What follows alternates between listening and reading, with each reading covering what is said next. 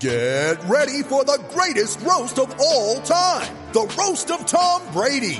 A Netflix live event happening May 5th. Hosted by Kevin Hart. The seven-time world champion gets his cleats held to the fire by famous friends and frenemies on an unforgettable night where everything is fair game. Tune in on May 5th at 5 p.m. Pacific time for the Roast of Tom Brady. Live only on Netflix. You ready? Showtime. On May 3rd, summer starts with The Fall Guy. Let's do it later. Let's drink a spicy margarita. Make some bad decisions. Yes. Audiences are falling in love with the most entertaining film of the year. Fall guy. Fall Guy. Fall guy. That's what the poster said.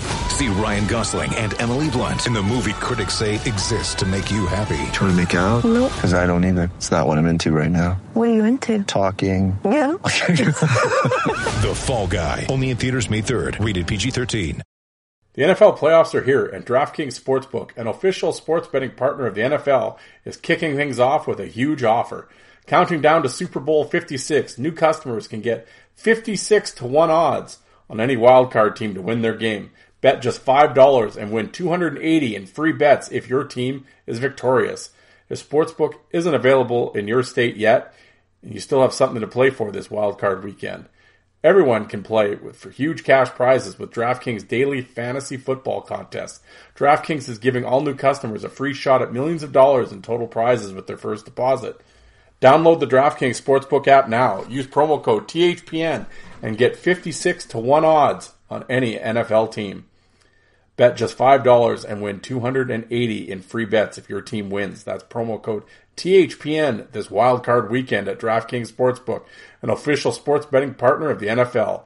Must be 21 years or older, New Jersey, Indiana, and Pennsylvania only. New customers only. Minimum $5 deposit and a $1 wager required. One per customer. Restrictions apply. See DraftKings.com slash sportsbook for details.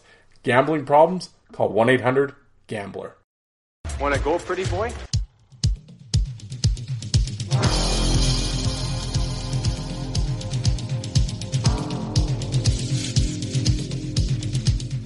two minutes by yourself and you feel shame, you know, and then you get free.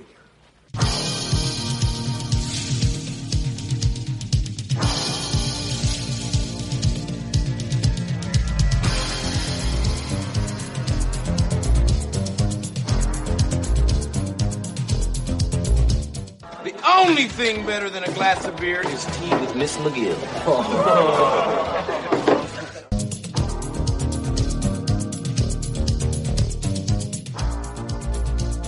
And welcome to the Fourth Line Voice Podcast. My name is Darren. Thank you very much for tuning in. Episode 174 of The Big Show, some enforcer based podcasting, the international edition. Because I'm telling you, folks, we're, we are going international. From the Italian Hockey Federation basement, I got Jay on the line. Jay, what's happening? How are you today? Well, I have to be honest. I'm a little confused because I thought I uh, I dialed up the number over to Madison Square Garden. I wanted to talk to Joe Lucido, but uh, apparently we have to go with a with a 306. Exactly. Well, uh, no, yeah, this is the hold music at MSG. They, they, they, when they put you on hold, you get dispatched over here yeah, to the Mud Show in Saskatchewan. Yeah, Lazito. hey, I'm. You know, don't take this personally. Lazito doesn't have time for you. He doesn't have time for me. He doesn't talk to low level people like us. I know, but I still love my Joe's balls. Exactly. You know, between the Yule log and Joe's balls, number one wang, man. I'm telling you. Yeah. All right. But hey, really, uh, it's it's it's great to be back here. And before we start chatting, I just wanted to say thanks uh, to you and Alec and Joe for all the great job you you guys have done for all of us. And you know, now that we all live during this fucking COVID life, it means a lot for me to have all these shows coming up on my Spotify list all the time. And also, I want to say thank you to a few bands who have you know released some great albums last year and you know really kept me going. So thank you, Plisken. Thank you, Severi ja Papat. Voenacht, Akaleko Ur- Urdangak, Orreaga 778, and Cuero. And thanks for the for the uh, for, thanks to the uh, record record labels Tough Ain't Enough Records and Mendeku Diskak. And now back to the studio. Well, fuck, this is- like I said, this is like Dingo and the Baby over here. Here we go. Oh, yeah. It's more, it's Yeah. the morning drive show. Uh, yeah, and I, I really need to get a swing of this English language again. So I'll I'll, I'll give it my best shot, buddy. Well, how many languages can you speak? Uh, I, I'd say six, you know, and then I can understand and you know, you know, get by by speaking three more additional languages. But that's all thanks to hockey. You know, when you move around so much and you always go to new countries and new cultures, it's not only the respectful thing to learn a new language, but it's all basically one one of the key factors if you want to succeed because uh, there's too many people maybe sometimes who think that everybody everywhere speaks English, but no, that's not how the world goes. Well, assimilation into a new. Yeah. We are going to discuss that. Borg. Yes. We are Borg. Yeah. Yeah. Yeah. Well, we're gonna we're gonna discuss that topic with fighters Yeah. and assimilating into North American uh, hockey and culture. Uh, we'll do all that. Look at. I mean, it's like I'm talking to the United Nations here. Look at six languages Oh. and stuff. I could barely, I barely got out of grade eight French, and uh, Well- and, you, and you're going six languages. That's impressive, man. But that, that still doesn't mean that I am a civilized person. Oh, I know that. You know, you're, well, yeah. You're just you could you could really articulate while you're cavemaning it up, but you could articulate yourself very well. Well, there you go. Yeah, but uh, hey, since we are we are going to speak about Eu- European fighters today, Yes. I know that you have your two favorites. You have you have Teno Sara and you have Ulf Samuelsson. I'm sorry, but those guys I will not have any kind of you know discussion about. But hey, people, please go on on YouTube and search for John Searson. There's some incredible footage. Like that guy was a monster. Like he was just killing guys, you know, left, left, right, and center. It's incredible to watch. Absolutely. Yeah. Yeah. Yeah, that's seriously that. Yeah, he, that's my that's my Nottingham, the fourth line voice Nottingham offices. But I mean, Yeah. I, I, I haven't really told him yet. There might be some changes in his department. We'll see. Oh, okay. Yeah, we had a draw. We had a draw, and his name came up. Yeah. yeah. So we'll see. Okay. You know, Yeah. but uh, well, um, well, like I said, I guess normally in this part of the show is when I'm doing the, uh, you know, I when I said I'm a member of the Hockey Podcast Network. There's over 50 shows in the network. All the NHL teams are represented, so you folks should uh, check that out. And then, of course, then I start talking about part-time Oli down there in Florida, Mud Show. Oh, it's yeah. a Five for Fighting podcast. Oh, he's on the network now. He's a big He's deal. such a stalker these days, too, eh? Oh, I know. Actually, you know what? He's uh, apparently he has today off. He goes, "Oh, I have to, I have, uh, I have tomorrow off." I said, "Well, uh, I think it'd probably be easier for everybody if you told us what days you had on." You know, I mean, Wow. I mean, that guy's whole life's a holiday, gallivanting Oh, around true. there. You know, down there Uh, the, only, the only thing he is, he, is- he is fucking worried about is the code. Yeah, well, I know the the code and where he can find Busch Light Apple. Those are the, those Oh. are his, those are his two things in life that he's uh, that he worries about. Alec uh, Coden Salen, ladies and gentlemen. Alec Oh, Coden Salen. Salen, That's a good one. I like that. Yeah, Yeah. thank you. You know, and then of course, uh, you know, Bro- uh, Broadway Joe, give it a Lazito. Oh, Uh, They're at the world Lazito. famous MSG out in, out in New York, New York. Have you ever been to New York? Uh, only very briefly at the JFK, and then I went to see a Rangers game once. I'm so sorry, Joe. Very sorry. Well, you've been to MSG. Oh, there you go. Yeah, sorry.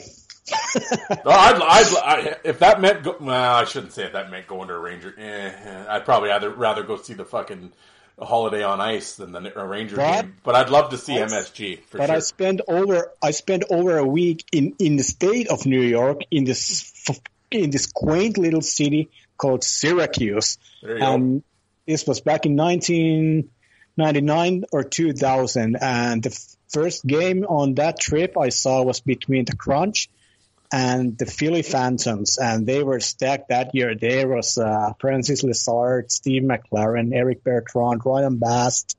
Maybe Fritsch was there as well. Maybe Bulleris was there as well. But it was pretty damn incredible to watch those rosters. And then uh, the Albany team, they had Sasha Lakovic there, in Springfield had, I think they had, you know, Kevin Sawyer, Dan Fott. Oh, great games. Oh yes, the the joys of late '90s AHL. Yeah, Oh. what a time! What a time! But uh, But thank God the game today is so much faster and more skilled. So I'm very happy for this development. yeah, I've been told numerous times it's better now, bro. Oh yeah, bro. Yeah. So, but you know what? You and I, we're going to go back in the past because we don't get it. So Yeah. we may as well stay back in the past, and we're going to Sure. we're going to talk about a few things here. Um, Yeah.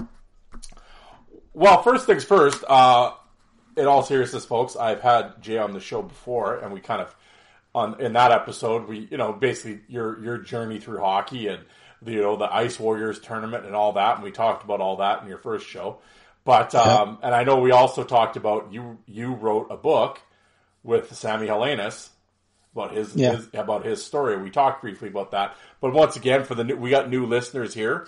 Um, let's talk about that again. Uh, when when did that book come out, and what? Uh, give give us some give us some uh, some background on Sammy and uh, and and his story, and maybe a few stories about him. Yeah, sure. Uh, the book came out in 2004, and that was the year or, or the season when, when Sammy had finally decided, you know, to return, you know, back to Finland. And uh, yeah, the funny thing is with Sammy, he was six five or six six, and uh, he he got signed by Calgary a um a three or four year contract, and he he enters the American League as a 20 year old with no prior fighting experience whatsoever. And when you are six five or six six, uh, you're gonna attract some attention, you know, with that size alone. And it was fairly tough for Sammy those first couple of years. Like he says in his book, like he found all the possible ways how, how to lose a fight because he had zero experience and he had to fight guys who had been doing this job for anything, be, you know, between five to 10 years already. And, you know, he went against guys like uh, Turner Stevenson, Darcy Simon, Bill Armstrong, uh, Ken Belanger, uh, Kevin Sawyer, Mike Ware, uh, Dennis Maxwell, Chamba Duke, Joe Lothario.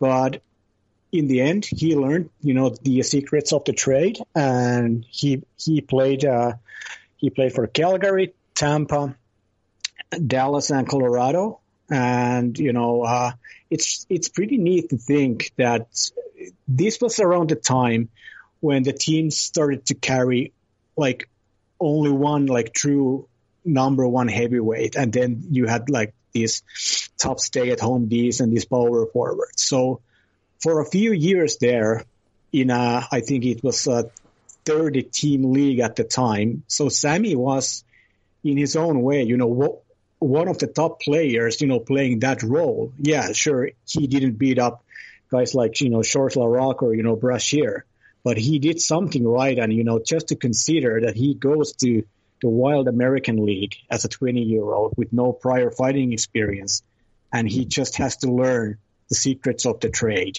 against some very dangerous professionals. That takes a lot of, you know, character and a lot of balls.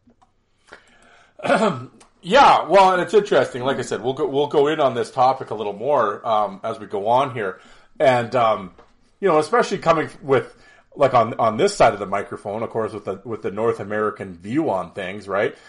And and I think pr- probably a lot of listeners, I'm including myself in this. Of course, you get the whole you know, you grew up with the, I, I mean, for lack of a better term, but like the Don Cherry stereotype, right? Oh, the soft, the soft Euro, right? Yeah. And you, and you get that. And I think, and it's, it's, it's very, and Cherry wasn't the only guy, right? That was sort of, well, and, and at the same time, it was, I mean, it, it was sort of correct in the fact that it was just, they, you got, it was just a different style of hockey played in Finland and Yeah. overseas. And it still is. And, and it's just the way the mindset of the game is towards the game is just different on each continent, right? So, I mean, that's, that's just natural. That's not saying anything racial or anything. That's just the way it is. I mean, hockey's just viewed differently or the mindset around the game is just different. So, of course, you have this idea that all these guys are soft, right? Which isn't true at all when you, when you see it. And like you said, to be 20 years old, to come over from Finland in a, in a, a non-fighting hockey to come over and and immediately, like you said, 69 games, 200 minutes and penalties in the American League in mid 90s, when like every team had three and four guys. Like, yeah, that is huge fucking balls to come over Yeah. and do that. And I think, and we're all my again. I'm including myself in this, and we're all guilty of it. I think um, that doesn't get viewed.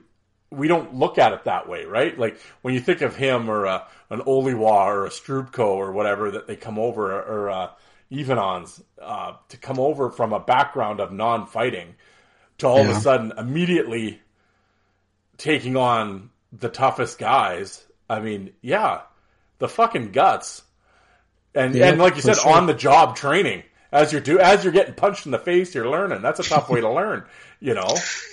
Yeah, and like for me, like I always had this kind of like a unique perspective on things because I am half Finnish and I'm you know half Canadian, Yes, and yeah, and uh, like we talked uh, yesterday before we decided to to uh, record the show today.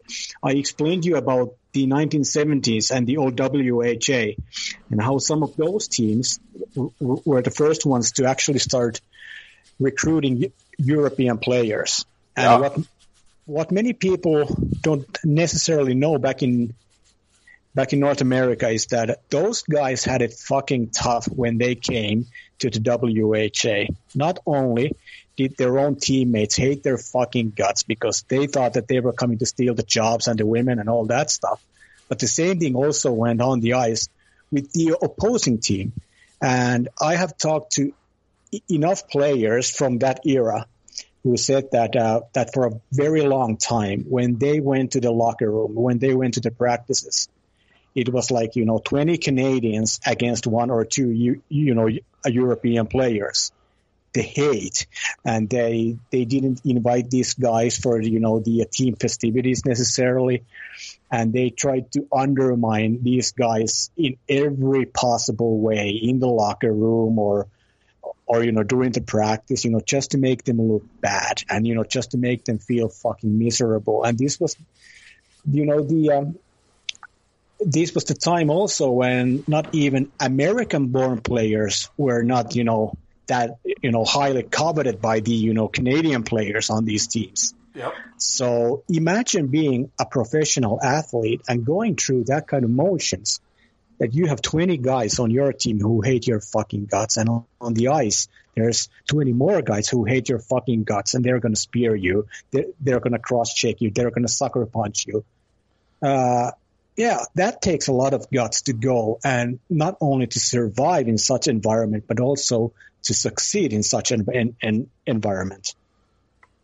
No, absolutely, and uh, uh, well, like I said, we'll go back to Helenius here with his book. Um, yeah Like, did Sammy talk about that? Like when he went over to St. John's and stuff. Like, did he have a lot of problems with that, or uh, or was there was the team fairly accepting, or like does does he have any stories about that? he he did mention two players' names in his book, and later on, one of these players actually joined Sammy's team in Finland, and they, you know, kind of had to, you know, make up things. So, uh, but yeah, there was a lot of, you know, hatred and all kinds of stuff going on there. But after a while, when Sammy showed that he had the character and he will drop the gloves and he will, you know, play for the team. I think, you know, he earned the respect, for, you know, from his peers on his team and also on the other teams because uh, there were a lot of guys that, you know, they maybe, you know, came up to the American League for one game and they were never seen again. And one of the stories I can remember was that the Western League graduate David Chechelovsky, he came from the United League up to the American League. I think he played four games in total, and he had only one fight, and that that was against Sammy, and Sammy Sammy beat him up, and and on the following day, the local newspaper read Sammy beat Chechelovsky down back to the United League. so those are the kind of actions that I'm sure, you know, you know, made Sammy respected not only by his teammates but also people aware that, hey, this guy means business. No, absolutely. Well, and I mean, it was in his book. I mean, are you going to hold out on us? Who are the two names that he named in the book? Uh, Joel Bouchard and Clarke Wilm. Really? Oh, Clark, former guest of the show. Uh, I know, I know, and I I also met him in in Finland, and he was so nice. and he discussed this situation with me also.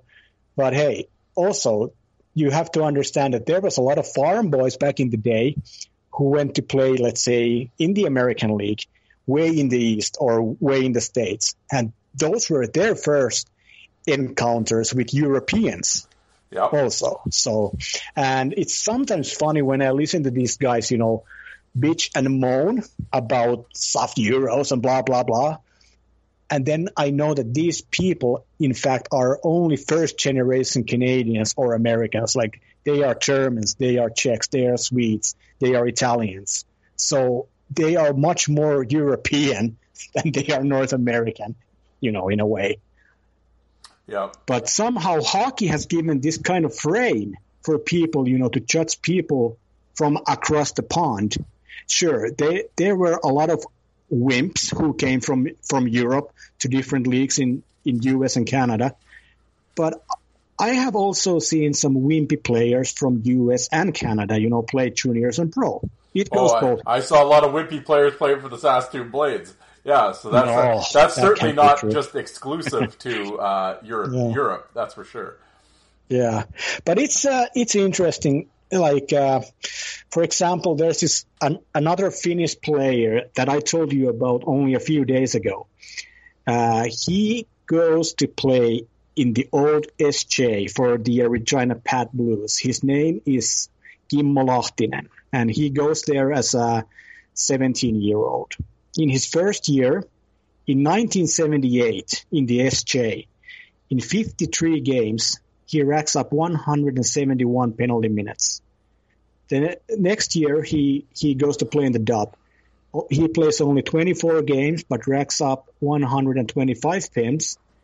And his final season in the dub, he, he, he plays for Spokane. In 59 games, he has 217 pims. And I can only imagine how hard it must have been for this guy. And also, maybe one more well-known Fin- Finnish player also played in the SJ, and his name is Esa Tikkanen. And he also racked up, I think, more than 200 pims. Maybe, maybe you can check that out for me.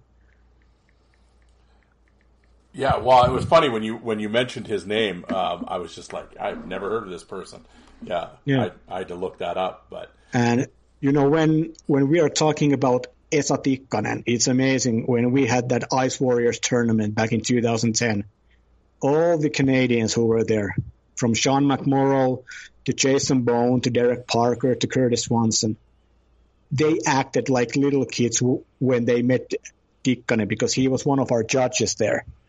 And that tells you a lot, like what kind of respect all those players have still who played for the uh, 80s Ed, Ed, Edmonton Oilers. Like it, it was just incredible for me to see.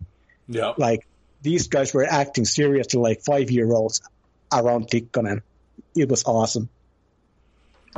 no, absolutely, and uh, well, and like I said, going uh, with Helenius, I mean, I noticed uh, um, he had he had played. Well, we had talked before we got going about um, he played on that '98 uh, Thunder Las Vegas Thunder team. Oh yeah. which of course Jolton Joe uh, had game tapes for and made a, a very nice fight DVD. And Yes. uh, and what a team, man! It had Kaminski and Louie DeBrusk and Dean. Ew- well, of course, Dean Ewen's the hookup for Joe, and then um, you know just a bunch of tough guys. Lauren Taze is on that team briefly, and blah blah blah. Tripko, Helenius, all these guys. Yeah. Yeah, Chad Wagner briefly. Oh, Um, yeah. yeah, Bob Bourne was well. Even the assistant coach was Rod Buskas. I mean, you know, even the coaching staff was tough. But uh, I have a, I have two great stories from from Sammy's days with with the Thunder. The the first one actually has something to do with Dean Ewen. here we go. Uh, Dean was wearing a cast on on his punching hand, or and uh, uh, Jason Smear just attacked him, knowing that Dean was you know wearing a cast, and they had you know a small altercation in there, and then there was you know kind of a you know small brawl or a scrum going on, and Smear kept fucking you know running his mouth from the penalty box on Dean. And then Sammy, he climbed over the plexiglass and he throws a punch at Schmier. And you can see this on those videos. But Dean loved that, you know, stunt by Sammy. He said like, "Whoa, buddy, I really, uh, I really appreciate what you did there for me." And I was always surprised that Schmier would go after Dean in such a way, knowing that he was wearing a fucking cast. Yeah, that's kind of obviously. Yeah, that was kind of there. Maybe there must have been maybe something something else to the story there. Yeah, I mean, and there's uh, another story. Well, Sammy was there for for two years, but then he got traded away, and the way he got or the way he learned that he got traded. Oh, I, I love this story. He and and Andrei Srubko and their Ukrainian goalie uh, uh, Konstantin Simchuk they had a they all had a day off, so the boys decided that they go and buy a huge, large bottle of vodka, and then they decide to hit the links and go play some golf. It's a nice sunny day, and the boys are you know getting the bus on, you know drinking the vodka, and then Sammy's phone rings, and his agent calls him that you've been traded, you have you know one hour to you know get there, and blah blah blah. So Sammy had to leave those those two Ukrainians there, you know, playing golf, and the only thing that Sammy says in his book that he was worried about. But what happened to the to the bottle of vodka? yeah, yeah. The um, well, like you said, they with with Srubko. Yeah, I, I wasn't familiar with them. Um, you know, uh, until I saw the the Vegas DVD back in the day, and I was just like, "Who is this guy?" Like he again, big dude, uh, and he's like he's like putting it on guys. I'm like, holy shit! Yeah. But you know, I looked it up, and I mean, he actually came over. He played in the BC league. That's where True. he played junior with Langley. Yeah. uh, in the BC league, and then uh, you know with, went to uh, Toledo with the Storm, and then Yeah. Vegas, and and you know bounced around the IHL, then Syracuse for a couple seasons. Um, yeah, I, that, I mean, I'm sure maybe a lot of people listening aren't familiar with Andre uh, Srubko, but uh, that, he's a bad dude, man. he is, and he actually also like he really wanted to make it there in the uh, in the uh, North American leagues because when he came over, and I'm you know I'm I'm lucky enough to have met him a few times. With the previous time being uh, three or four years ago when I was working for the for the Italians, and he was coaching Team Ukraine.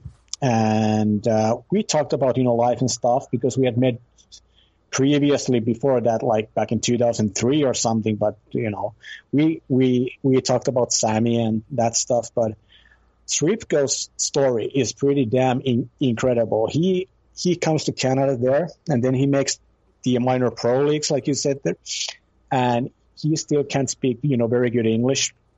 And despite the fact that he had 25 fighting majors in his first year pro, uh, his teammates didn't invite him into any team gatherings. They just ignored him and, you know, called him all the bad, you know, all Yeah. the bad words in the book.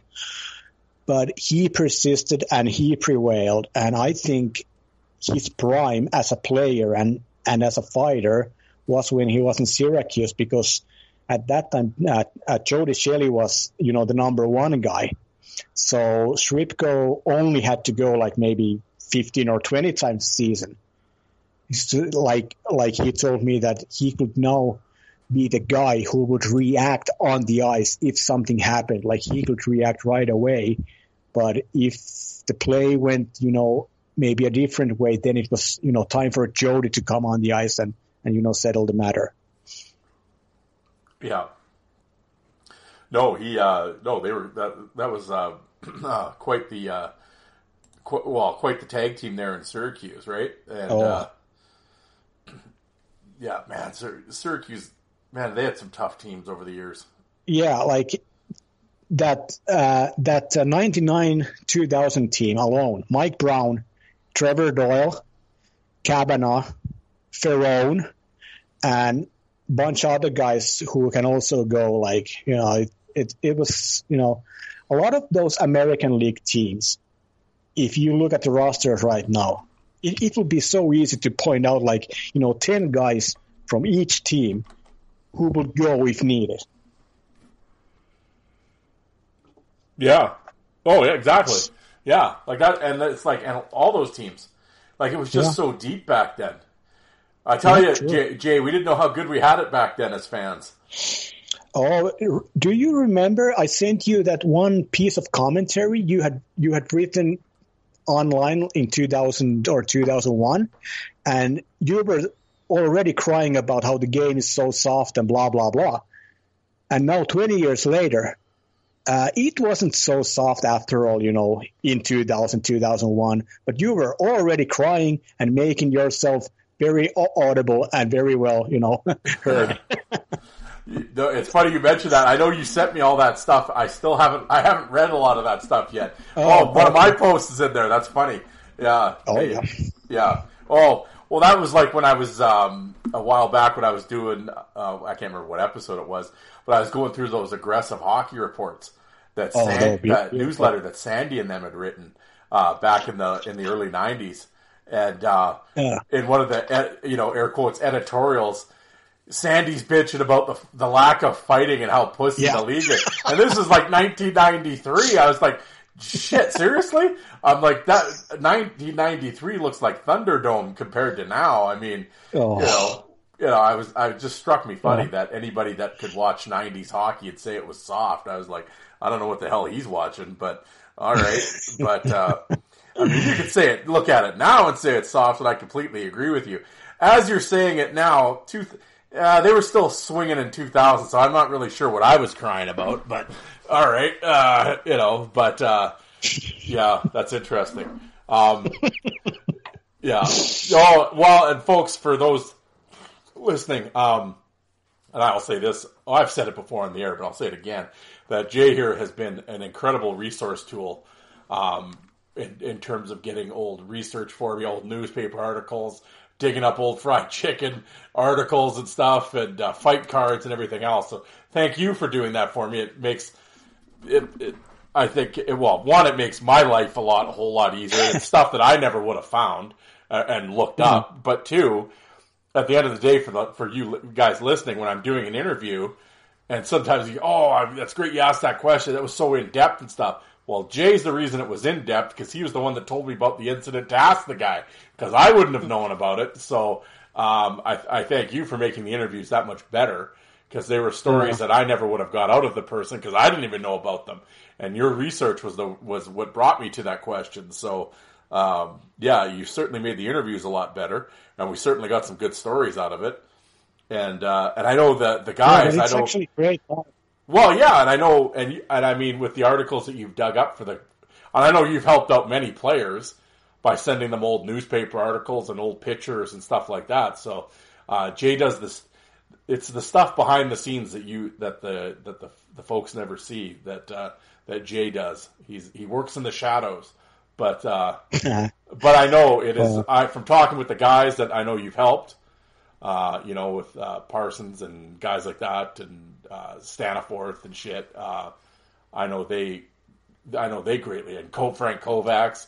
I know Frank's listening. Oh, Um, yeah. You know, and I, you you've done a lot of help for those. You've helped a lot of those guys. and I know they really appreciate it. And uh, Well, know? it's actually it's been a lot of fun because like even though uh, I've been lucky enough, you know, actually to make a career in in pro hockey as a scout or as the uh, like in in Europe we say sports manager, which translates into like you know director of hockey operations.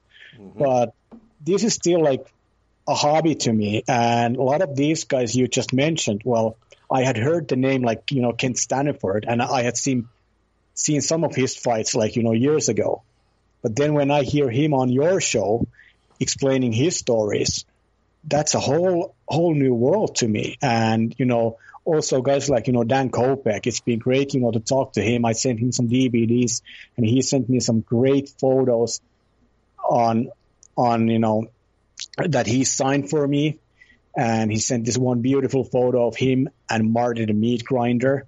But also, like, uh, it's a very tight knit, you know, you know, community. I think what we have, like, I've been making these DVDs also, and guys like Sultan, Ron, Steven, Napes, George, you, Searson, everybody has always, you know, been there for me, and you know, you know, you've all sent me, you know, tons of footage, and it's just great, and you know oh, Napes told me, by the way, that you are actually building a time machine. So how's that going right now? Yeah, I, I, I believe me. I really wish I could. Oh, you know how many people I'd go back and yell at? I'm telling you now. Yeah. No. Well, I, I, I'm, I'm gonna ask you a question. If you would have a time machine, you, what would be the one hockey fight event that you, that you would go back to see in time? Mine would be the infamous myth, Gordie Howe against Lou Fontinato, and it's something I wanna break down in an actual article someday, and maybe the second one will be to go back to the 1910, ni- ni- 1920s to see Sprague, Sprague Cleghorn, however you pronounce it. And I would also love to go to the mid 90s over to Thunder Bay to see a game in the Colonial League. No, absolutely. I have also I have read about and heard about. Um, speaking of Thunder Bay, yeah, when Mel and them went into the crowd, I believe in Brantford. I would love to see that. That would be fun to see. Um, Yeah. Actually, yeah, that Gordie Howe. Yeah, would it be cool to go back to Montreal for the Richard riots? That'd be pretty cool to Oh, see. oh. You know, But it's interesting, like that fight between uh, between Gordie and Lou. Okay, uh, you have seen those photos of Lou's broken nose, which he had busted five or six times before he had that fight against Gordie. yep. But Lou, di- Lou didn't miss any games. Gordie missed two games because of broken ribs, and he had two shiners. So it wasn't as one-sided as every fucking book makes it sound. And the next author to write a book who will just mention that, yeah, Gordie Howe beat Lou Fontinato and he was the heavyweight champ, I'm gonna come after you. It's it, well, exactly. No, it's and it's so funny you brought this up. Fuck, were you looking at my phone? Alec and I were talking about this exact thing last night. Anytime on these fight groups or anything else you mentioned Gordie Howe, the next the next post after is something about Lou Fontinato.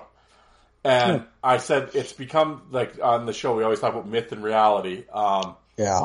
like, do I? I don't doubt that Gordie won the fight. I do doubt that it was this one-sided massacre that everybody talks about. Yeah. Because I believe it was either you or Steve. It's probably you, but somebody had sent a bunch. Of, or maybe it was on Fried Chicken. I read it years ago, but I've seen it since. There were newspaper articles, obviously, about that fight.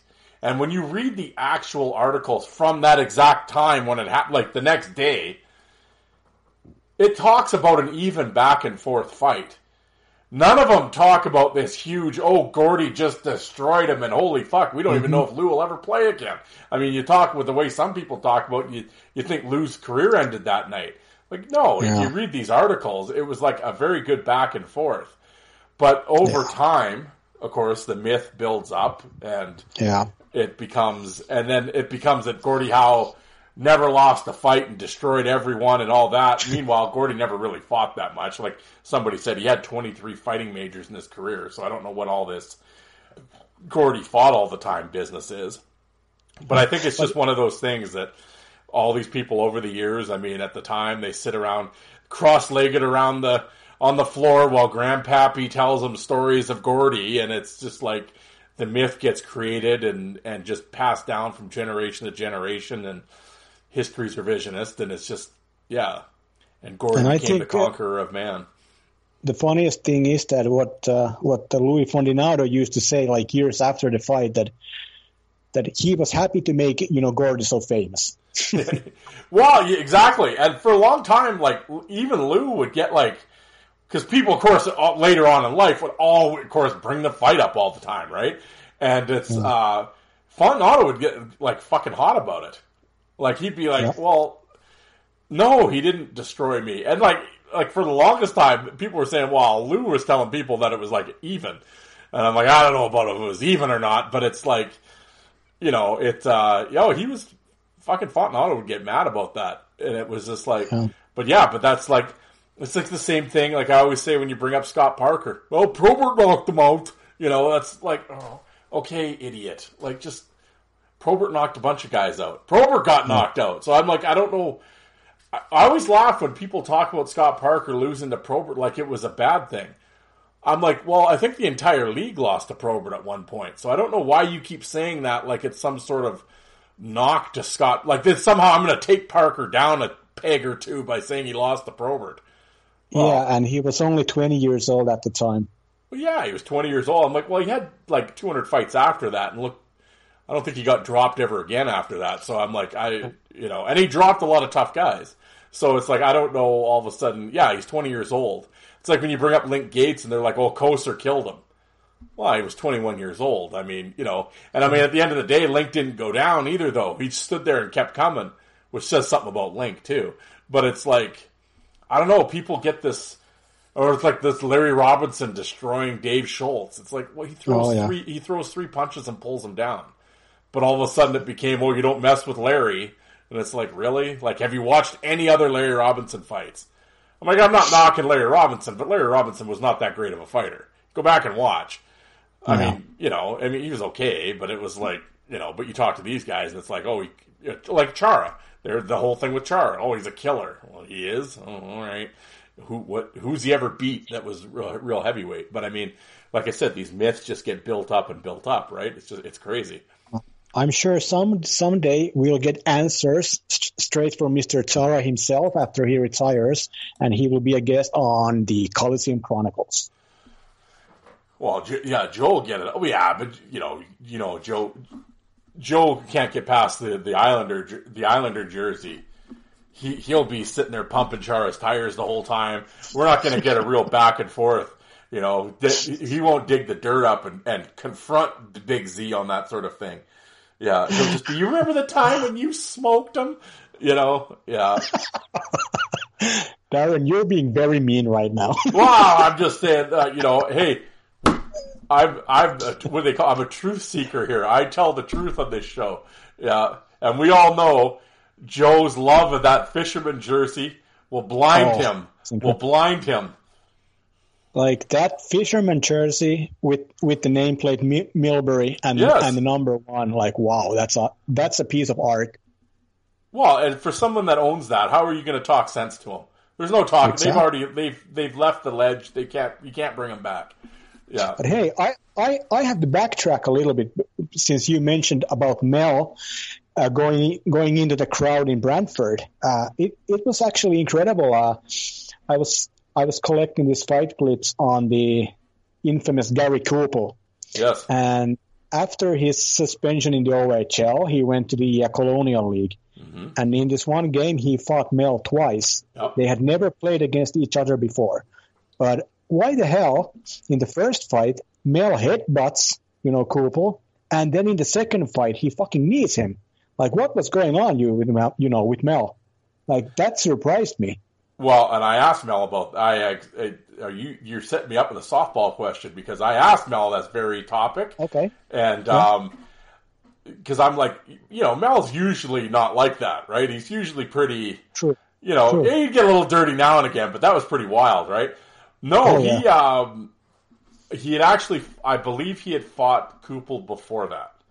A couple games before Okay. that that aren't on video. Okay. Okay. But he said he was getting mad because every time they were on the ice, to, and like he said, the first time we fought, he goes, "I beat him up pretty good," and he goes, "And son of a bitch, he came right back and he wants to fight again," and I'm like, Okay. and, he, and he bugged me and bugged me and bugged me, and he wouldn't let it go. And he goes, so I'm like, you know what? I'm gonna fix this fucker so he never asks me again. so he goes, that's why he headbutted the shit out of him because he's like, I'm gonna make sure he never asks me to fight again. And he goes, so after I'm done headbutting the shit out of him, um, there he is back at it again. And he, no, actually, I think I got him in reverse order. I think he kneed Yeah. him the first time. And it was just Okay. like, he goes, I'm going to make sure he never does this again, so I'm going to give him a knee lift because he's irritating me. Because I don't think the ref saw it, and I don't think he got kicked out. Uh, clearly, he didn't get kicked out for it. But he goes, all of a sudden, Kupel's back out there again, wanting to fight. So Mel said, okay, this is it. I'm going to make sure he never asks again. And that is the fight where Mel headbutts the living shit out of him twice. Yeah. And, uh, yeah. So that was sending a message to Gary Kupel to, uh, knock it off and I don't want to fight you anymore.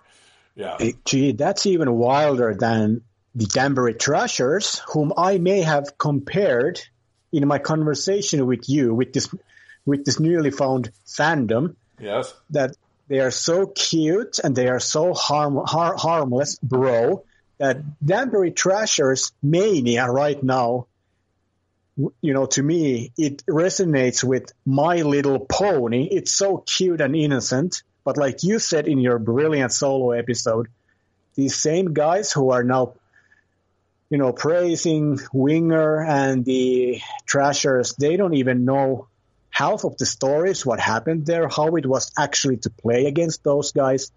And oh, dear Lord, if anything similar to what, you know, the Trashers did to their opponents would happen, you know, against these guys' favorite players in the NHL now, they will probably be mighty upset. Oh yeah, exactly. No, like I said, I guess because it's on Netflix or something, they don't think it's real or they think it's a movie, and it's Yeah. like, And I need to say this much. When the Danbury Trashers happened, I thought it was damn incredible. It was awesome, and I still that it, think it still is damn awesome. But somehow I feel the same way as you do with this new fandom. But hey, I'm I'm getting old, so I have the right to be a little cranky. yeah. Well, I think yeah, and like you said, I'm I'm with you on that. Well, like I said, it was you, it was our conversation that obviously sparked that episode, but it was like. Because I, I had long thought that way, but no one else was kind of really saying it until you said it. Then I was like, yeah, exactly. Um, it was, um,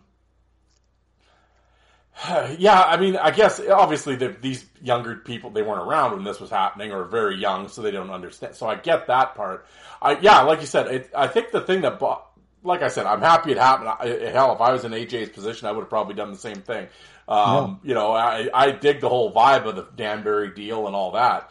Um, but I think what irritates me with these new fans, yeah, like you said, is the is the hypocrisy of it like I said, it's all the Danbury is savage, bro. That that net that documentary savage. And then all of a sudden, three tweets later that night, they're crying about Tom Wilson hitting their favorite Yeah, player at the blue true. line and how it was predatorial.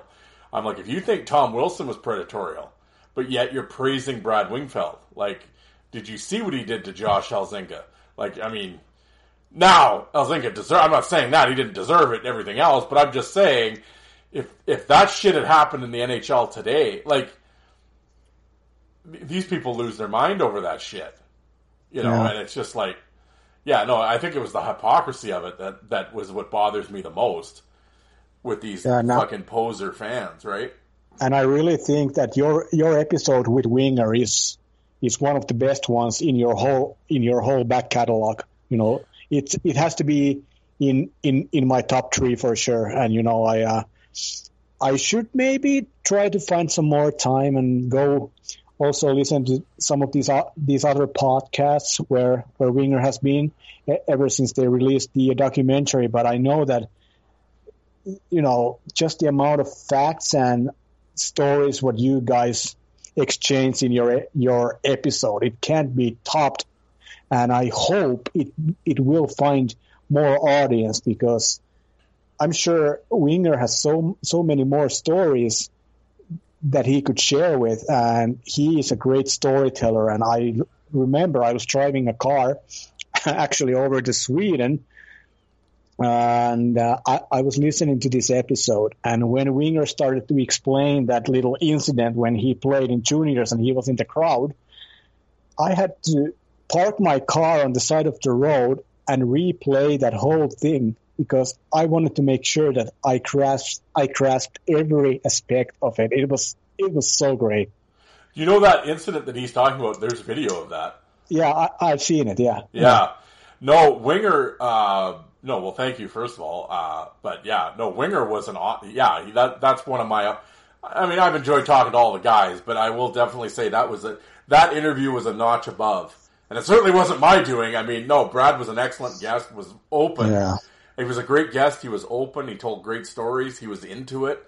Um, which is a, the fun. The funny thing about that is, and I've been told from a few people that are like no winger personally, like they couldn't, they couldn't believe because at that point he had never done a podcast before. He's not on Yeah. social media, So first of all, they're like, I don't know how you got him to get on the show. They couldn't believe that I got him to do it because apparently with like outsider, like air quotes, outsiders, fans or whatever, he doesn't talk to them like that. Like he Yeah. won't share a story. Not that he's mean to people or anything like that. He's very like when you talk to the fans, they all liked Winger when he played there, and what that that's not the. But he just wouldn't, whatever you want to call it, he just wouldn't talk shop with fans really. Yeah. And uh, so they're saying like for him to get to get that type of information out of him when like we aren't friends or we're just at that point it was a complete stranger. They couldn't believe it. They didn't know how. I'm like, and I want to, and I say I believe it was Chris Waltz that got me that interview. I, I was it Waltz, might have been Chris Shaw. One of them, I had to go through a play. It was Waltz. Now that I'm saying it, I had to go through a player to get it. They got a hold of Winger. And blah blah blah passed on my information and, and then he listened. I, I think Winger listened to their interview and then you know realized that you know I thankfully I wasn't just whatever some fucking idiot you know and they he was like and he felt comfortable enough that okay sure and like I said he I don't know how long was that interview like almost three hours and I mean he was really Yep. giving with his time and we talked for probably forty five minutes after. Um, no, he was awesome and really open, and I really want to get him back on the show to kind of do like a five toughest again.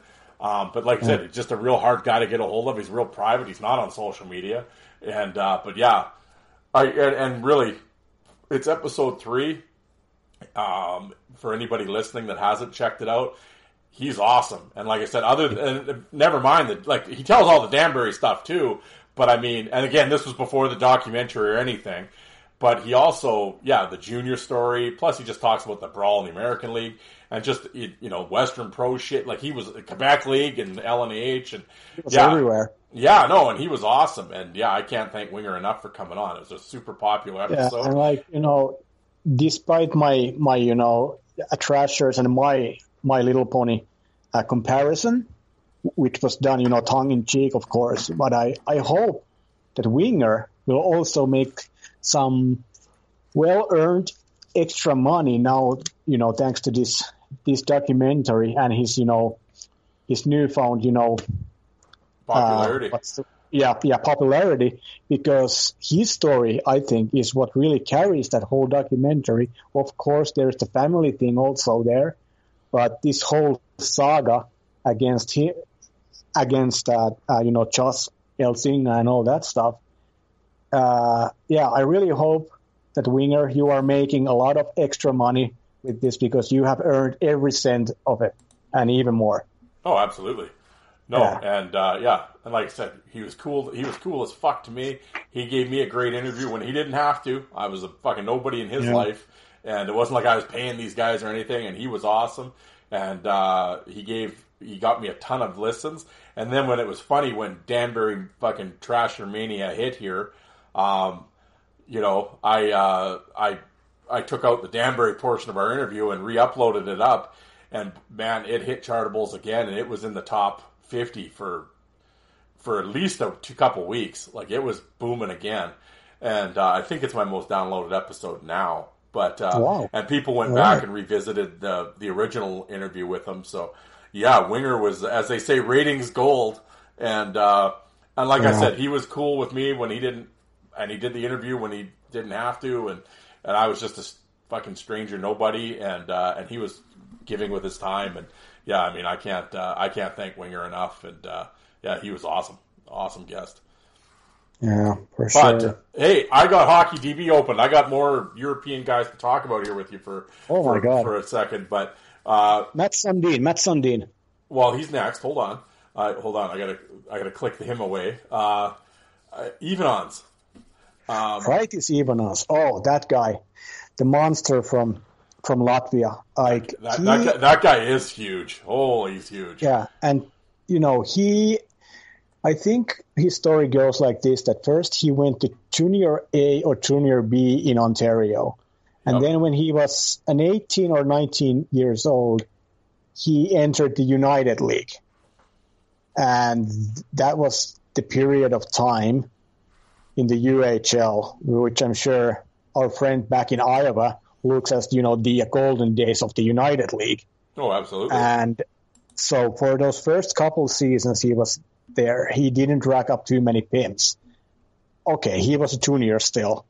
But then I, uh, when he went to the East Coast League, that's when I think he had his first major, you know, PIM season. And way, the reason why I sound here so vague is that I don't have an access to internet right now on my laptop because my laptop started to update itself to fucking Windows 11 without even asking me. So I'm going by memory here. But Evans really must have wanted to make the career that he did if you consider he's a teenager and he goes to the United League. And then he, he probably, you know, realizes after a couple of seasons, okay, if I want to move up the ladder, I need to add something to my game, which is more likely that he can add to like uh, the 50 goal scorer hands or, or, you know, to start roughing it up. And I think uh, the way he built his career is pretty damn amazing. And also to know that he came back from that incredible KO that Steve McIntyre laid on him. That was damn brutal. Yep. Yeah. No, absolutely. Well, like you said, yeah, he comes over, you know, a few penalty minutes here and there, and then all of a sudden, yeah, he's in New Haven in the United League, 270 minutes, you know, then he goes to Toledo and Baton Rouge, and the next thing you know, he's in the American League, and, mm. uh, you know, and then Hamilton Bulldogs, 75 games, 259 minutes. And then, like I said, all of a sudden, 282 games later in the NHL with LA and Calgary, and it's, uh, you know, and again, I think, you know, like you said, people all of a sudden it's like, well, McIntyre got him. Well, you know, Mac, like again, McIntyre got a lot of people, you know, so I mean, they forget the hundred fights before that too, right? So, True. but no, for a, a, big guy, and, and like I said, and like you said, um, for a lot of these guys, that was that was on the job training. Yeah, I don't, I don't, it doesn't matter how big you. are. I don't care how big and strong you are.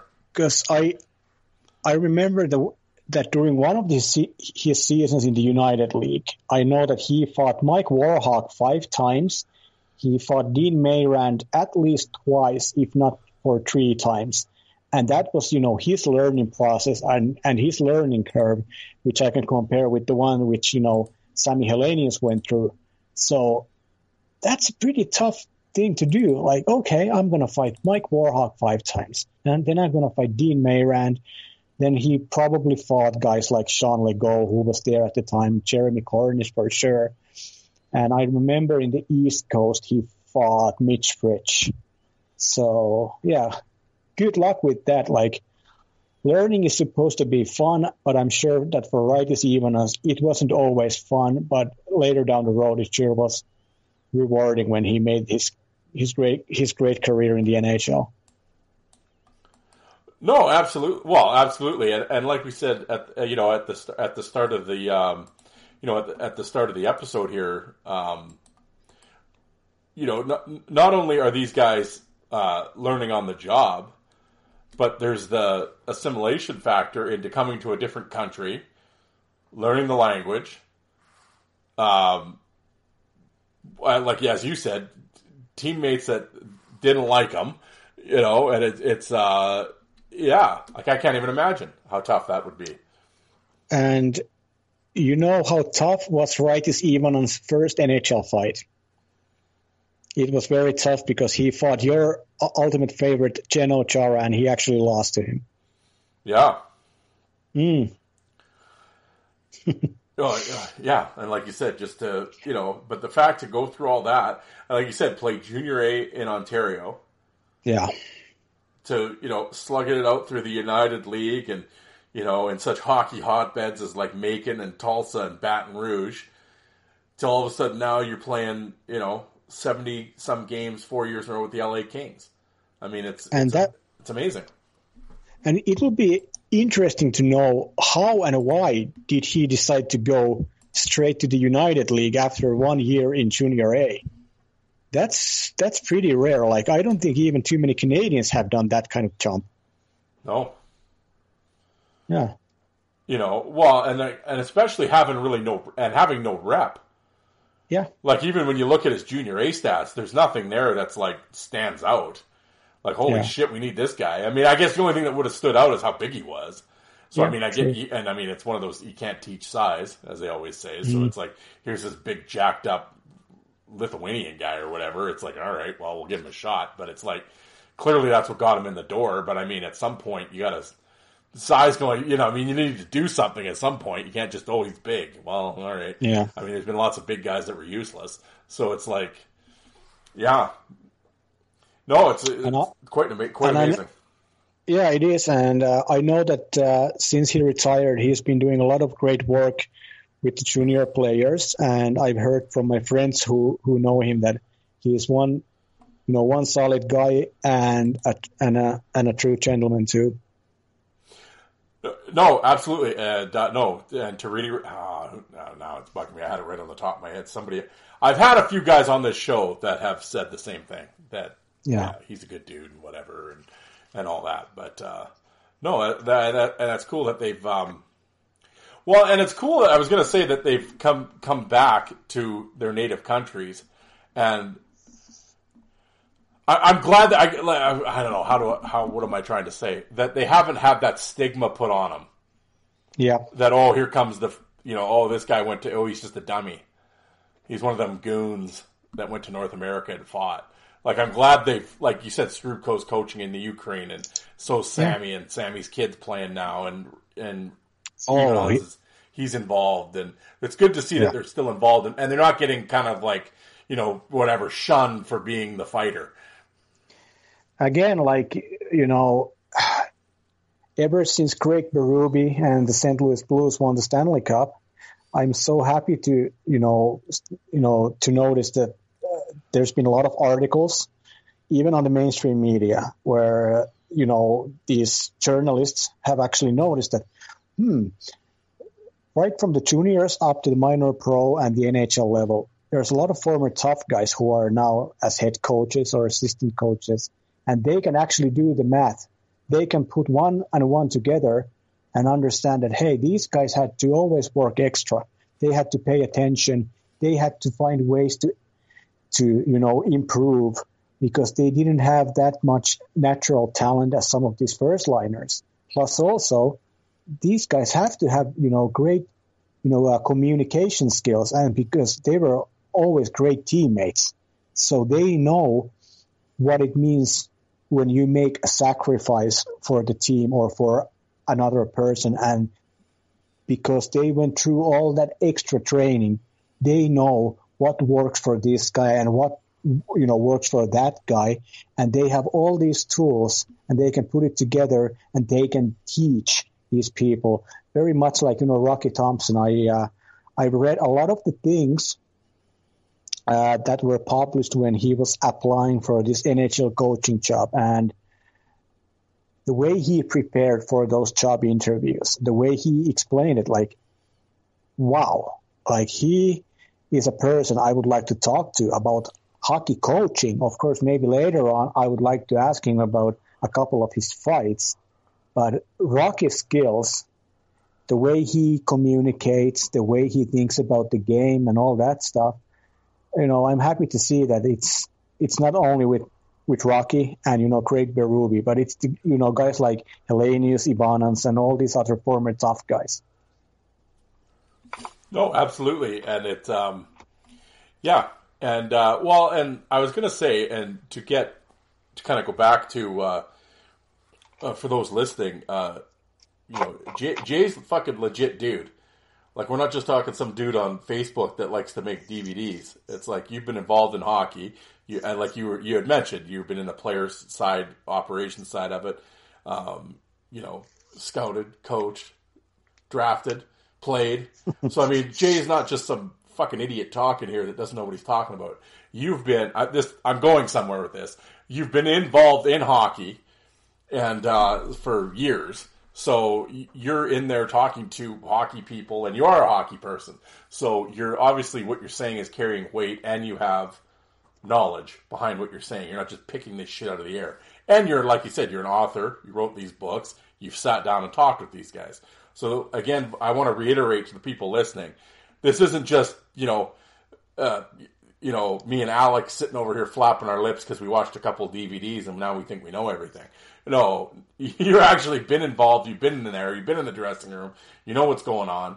So when I'm asking you these questions, this isn't just what he is guessing happened.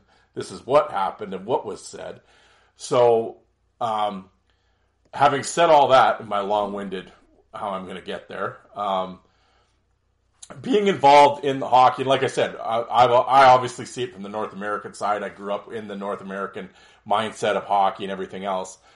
And I know you have a very, obviously, you have a, you know, for lack of a better term, you have a North American view of hockey and want that. That's the style of hockey you like, um, which obviously does not translate well in some cases to Italy or Finland or wherever over in Europe.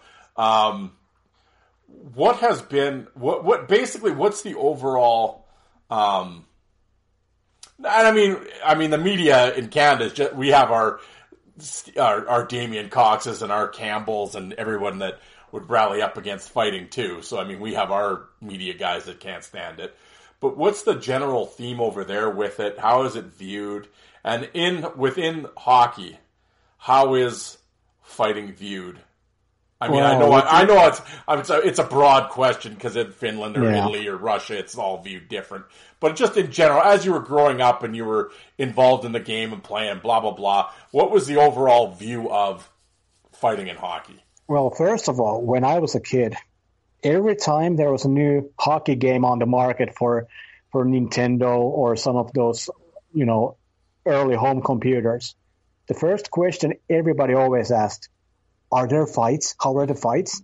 Nobody asked. Nobody asked if if you can actually select your you know power play line or your PK line. Everybody was interested. How are the fights? Yep. And within the hockey scene overall, I would say that uh, majority of the people don't see anything wrong with it. But again, the way the rules are, you know, called these days, Yep. and the way in, in many European leagues the rules have been, besides the UK and the KHL, is that if you drop the gloves, you get you know five plus twenty, and you might even get the uh, match misconduct. So sometimes the guys they have made the decision to fight even when it probably didn't serve the team's best interests because maybe they had a game you know the following day but again sometimes you just have to make a stand and just you know you know suffer the consequences. And i actually had a player in finland. He was a big player and he played like a stupid fucking rat. And he would always start running his mouth after he had done something very dirty and very cheap. And the other team players were looking for re- you know retribution. He he started to get very vocal right the moment when the linesman you know got there in between and one one time I, I gave it to him in front of the whole team and I called him a fucking pretender I'm sure it didn't uh, elevate the the atmosphere in in the locker room right at that moment. But afterwards, uh, one week later or so, the boys had a had a free weekend, and they got a little drunk. Every player from the team came to me and said, "It was great that that you said it out loud. We hate that guy. He he plays like an irresponsible idiot, and he won't fight, and his bark is so big, but there's no bite." I felt embarrassed, and that was a player I I hadn't signed. I have to say this much: he already had a two-year contract going on. But uh, uh, other than that, then if you know how how the media sees fighting here. Oh, in, in our first interview, I told you that uh, I got actually upset one time when one of the newspapers labeled me as the high priest of hockey violence. That's what it was. Uh, yeah. Yeah, and okay, sure. I helped a lot of tough guys with their careers. I even signed Steve McWay to play for my team, but eventually our head coach let him go before the regular season began. He just didn't see eye, eye to eye with Big Mac, and well, he went from Finland to Las Vegas Wranglers, so I don't think that Steve McWay minded that much. Yeah. But uh, yeah, when when this magazine or this newspaper wrote that piece or you know published this piece saying I'm, a, the high priest of hockey violence, I actually felt insulted because that was the season when I traveled to scout and watch 268 hockey games, over 100 practices, and thousands and thousands of miles driven in the dark winter roads of Finland. Yep. And during that eight month season, in those 268 games, I might have seen three fights, four fights only. So that got, you know, it, yeah, it's still something like, yeah, it's a cool nickname, but too bad that, you know, it's still, you know, fucking stamped on me. And it's been way easier for me actually to work abroad than, you know, to work in Finnish hockey because I know that there's still a lot of people who just consider me as this one dimensional goonie lover, which couldn't be further from the truth. But hey, at least I have a reputation. well, hey, it's better to be known for something than nothing at all. So, but uh, I laugh because the first time that you and I connected was you were working with the Saskatoon Blades. Yeah, and I was working, uh, or or you know, let's put it this way: your childhood friend was my boss. Yes, and he got a hold of me and was talking to me and said, "You know this guy?" And I said, "Well, I've heard of him." And I said, "I've been on a message fight message board." I think we've talked like that way. And he's like, "Oh, well, he's helping us scout and everything." So, and, yeah, Jared thought that was pretty funny that I knew you from a fight message board. But uh, yeah. but he was like, "Well, can you kind of like talk like because you because you had asked asked him about of course of course you did you asked him about footage." And and Jared was like, "Well, I know a guy that you should talk to," and then that's how you and I started talking. And uh, so it's funny because I remember he's like, "Yeah, it's like our European scout." I can't remember how he worded it, our Finnish guy or something like that. And I'm like, Yeah. "Okay," and I'm like, and then he said, "Your," I'm like, "Well, I only know one guy that collects fight DVDs from Finland." So I'm pretty sure I know Uh, where you're uh, going with this. Darren, Darren, VHS tapes at the time, not DVDs. Oh, that's true. Right, right, right. VHS tape. That is true. VHS tapes. And I'm like, ah, I'm pretty sure I know who it is. And then he said your name, and I started laughing. And I'm like, yeah, that's who it is. And uh, yeah, and, and the funny story how how I got that gig was that after one game here in Finland, I went to see my friend Shane Toporowski, there you go. who is uh, who is Kerry Toporowski's a little brother, and and uh, after uh, afterwards we went to have a dinner, and then he asked me that, hey, uh, do you think you you'd mind scouting for the Saskatoon Blades because my dad is you know working for them and and they uh, they they really need a guy in Europe. And that was, I was only 25 or 26 at the time, I believe. I had been a player agent for some time before this happened. And uh, uh, what a huge honor because I always, you know, ever since I, I was a little boy, if there was the World Championships on, on TV or the Olympic Games were on TV, I was always rooting for the Maple Leaf. And uh, what an honor for me as a half Canadian to work for a Canadian major junior team, and then especially as as uh, you know legendary organization as the Saskatoon Blades. And I remember the first phone call from Lorne Molleken. Uh, I think I was shaking a lot because I knew about him and I knew he was the real deal. I was like, I was very green. I was very, very green. And he calls me, but he treated me as an equal. And that felt so good. Like really, th- there was no, no attitude on his part. He, he didn't, you know, put himself above me. He asked me a lot about, you know, Finnish hockey and about, you know, how much, you know, the juniors practice when they are 15, 16, 17, 18, et cetera, et cetera. So that made me feel really good, you know, because I, I had met a lot of hockey people, you know, prior to that conversation who thought that they were, the, you know, the real deal if they had worked, you know, one year in the Finnish league or they had played one or two games, you know, in Sweden or for the national team, like this kind of unwarranted arrogance.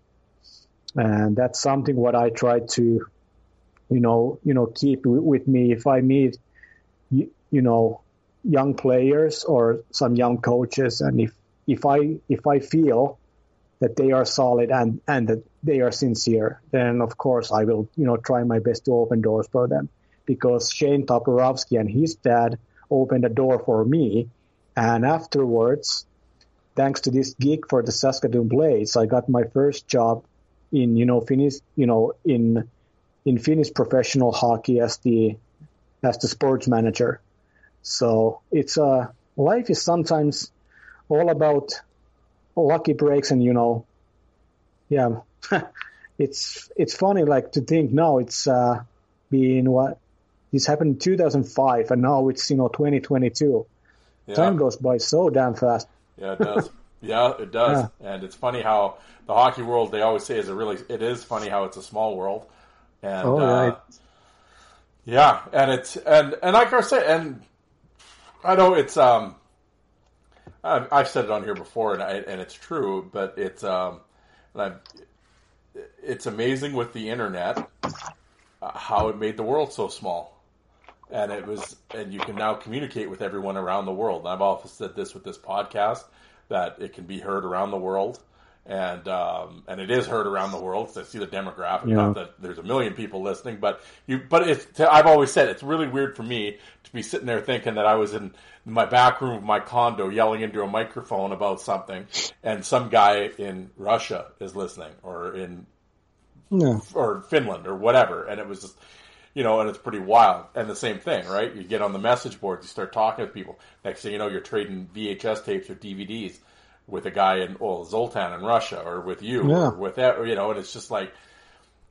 uh, I go back to like you know whatever when I'm in high school and we're doing the hockey goon draft in the basement and you know we're buying fight tapes or fight VHS tapes out of the back of the hockey news that here I would be you know 30 years later talking on a microphone uh, to a guy in Finland about yeah uh, you know Christoph Oliwa or something you know it's it's pretty fucking wild Yeah.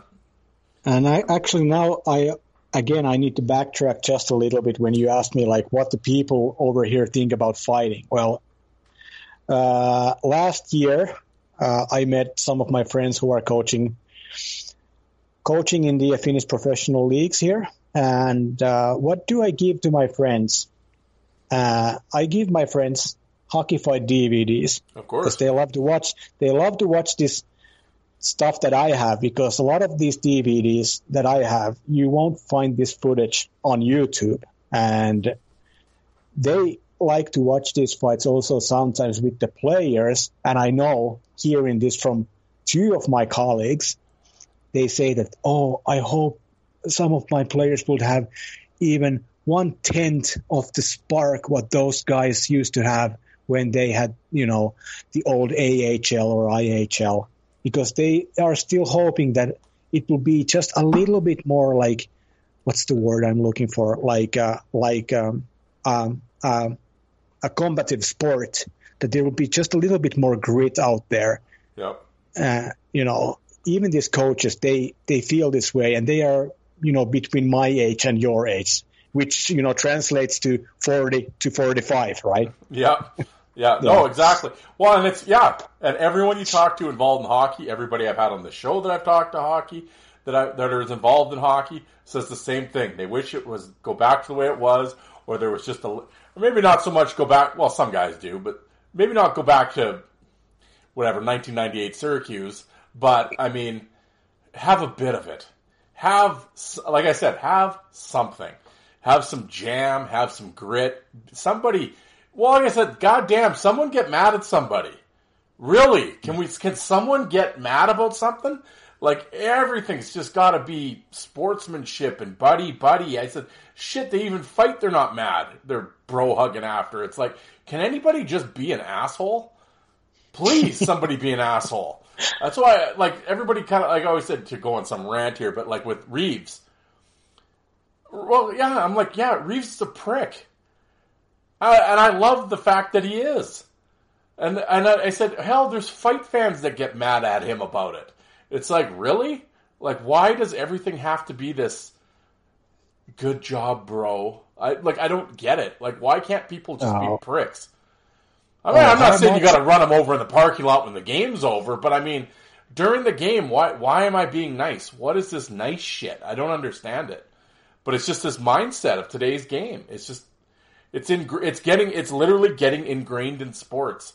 This Yeah. fucking everybody be nice to everybody. let's say that it, let let's say that I would have a hockey team right now, and we will play, say, against the Minnesota Wild, or we will play against the Maple Leafs. And if I could choose my my opening forward line, I would have a Kevin Kaminski, Andy Bezeau, and Kevin Evans. Could you all imagine? these guys, all these guys were under five eleven. I'd say. Yeah. But with that intensity, with that fearlessness, with that grit, and with that will to go over the edge, oh, I would love to see the consequences of that first shift that these guys will play. We will have the the you know we will have the edge and we will have the momentum for the rest of the game because these modernist players they have never had to play hockey when they have b- been actually under fear or intimidated by anyone.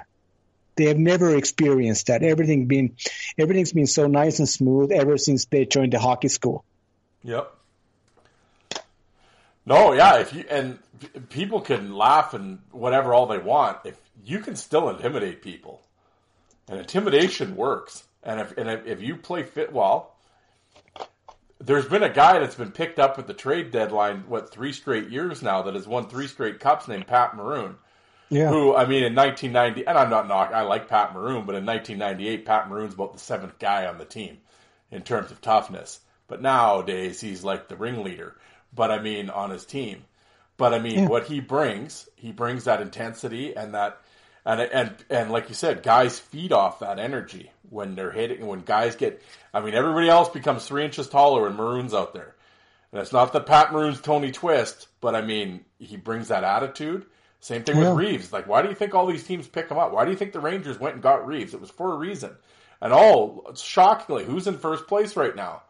Oh, gee, here they went from getting fucking absolutely abused and embarrassed by Tom Wilson to the following year they go and get the toughest guy in the league, and look who's in first place. Oh well, gee, shocking. You know, and it's just like, and but these idiots just can't wrap their head around it. Now, I'm not saying the New York Rangers is going to win the Stanley Cup, but don't tell me Ryan Reaves didn't bring something to that team. Of course he did, No. but they can't. You know, they just think he's some sort of goon and useless. Like, no, But people in hockey like- don't think that. he's another guy who made the wise decision, perhaps, you know, that he was more of a player, but then he decided to take a more specified role. And it it's worked pretty well for him. And also, let's say that his timing was perfect, the way this part of the game has slowly been dying out. But it's actually interesting that he is also one of those guys, like, you know, Riley Cote was back in the day Yep. that they decided, okay, I'll add something extra to my skill set, and it's not going to be the you know the soft hands of a 50 goal scorer. So good for these guys. Exactly. No, it's like Coach Paul Bissonnette. There's another guy. Everybody's oh Biz and Spit and Chiclets and old Biz is the big goon and blah blah blah. No, he wasn't. Guy was an OHL All Star. Guy was an East Coast Hockey League All Star. But he made the decision in his mind, and you know, I mean, he was always a gritty guy. It wasn't like he was Lady Byng candidate in junior or anything. I mean, he played with a grit and would fight now and again. But he made the decision. He looked at Pittsburgh's Yeah. roster, realized they didn't have anybody that would do it, and, and he decided to, I'll be that guy. Which again takes incredible balls that I don't, I think people don't realize. Same and like you said, same thing with Riley Cote, uh, and yeah, and with Reaves. It was funny when Reaves started making noise in the East Coast League and the American League. You know, I had a couple people, oh, you should see this Reaves guy, and I'm like, oh yeah, and they're like, yeah, he's no dub boy. I'm like, who? Yeah. I didn't know he played in the WHL. I didn't know he played for Brandon. I'm like, who is this fucking guy? Because you go and look it up. I think he had three fights in Brandon the one year and five Yeah, the next. yeah. Like I think he only had about ten WHL fights, and it was just. But he was just a big guy that was physical, but he wouldn't really fight. But then he was smart enough to realize that okay, if I'm going to make, I don't have the skills to make the NHL. like offensively. But if I start hitting, I'm going to use my size, start hitting guys, and start fighting. And well, now look, I mean, I, how many? I don't know, five, six. I don't know how many NHL games he's played. Probably five or six hundred at this point. And I mean, he's made millions of dollars, and and I know he's got it. Well, and you know you've made it when you got your own beer. Oh, He's, he's got his own beer in Las Vegas. So there you go. It's Oh, a, wow. a craft a craft brewery in Las Vegas. Well, craft. I mean, unfortunately, it's craft beer. I know Jay in Iowa there. He'd be all over that and his chestnut ale or whatever it is. But I mean, this year, if we go back to Vegas, I will, uh, for the sake of uh, for the for the podcast and for for the the science experiment, I will buy Ryan Reaves craft beer. I believe it's called Revo seventy five, and uh, I I will pick it up and and report my findings back. But uh, but so I'm like, yeah, you've made it when you got your own beer. But no, but Ryan Reaves is like, yeah, he. Uh, I mean, I know uh, for whatever. I don't know, fight. I always say with fight fans, I, I've never for supposed fight fans, they hate fighting. I mean, you read these message boards, and all, all they do is shit on Reaves and all these guys. I'm like, well, shouldn't you shit on the 650 guys that don't go into a corner? No, you sh- you shit on the the six and a half guys that do.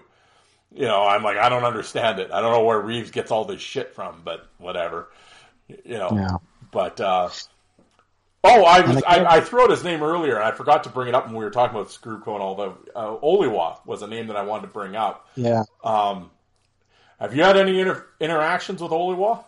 Never, never. But I saw him play one game live, and of course, you know, probably seen pretty much all all the footage that there is on on his career. But you know, an, another guy coming from a totally different kind of hockey culture Yeah, over to North America and just being like a huge guy, six five or whatever, and just learning to the role. And there was a year, maybe of I'm not sure when it was, but two thousand, the early two thousands. He played one World the Championship tournament for Team Poland, and let's just say that he was exposed out on that large uh, Olympic ice sheet.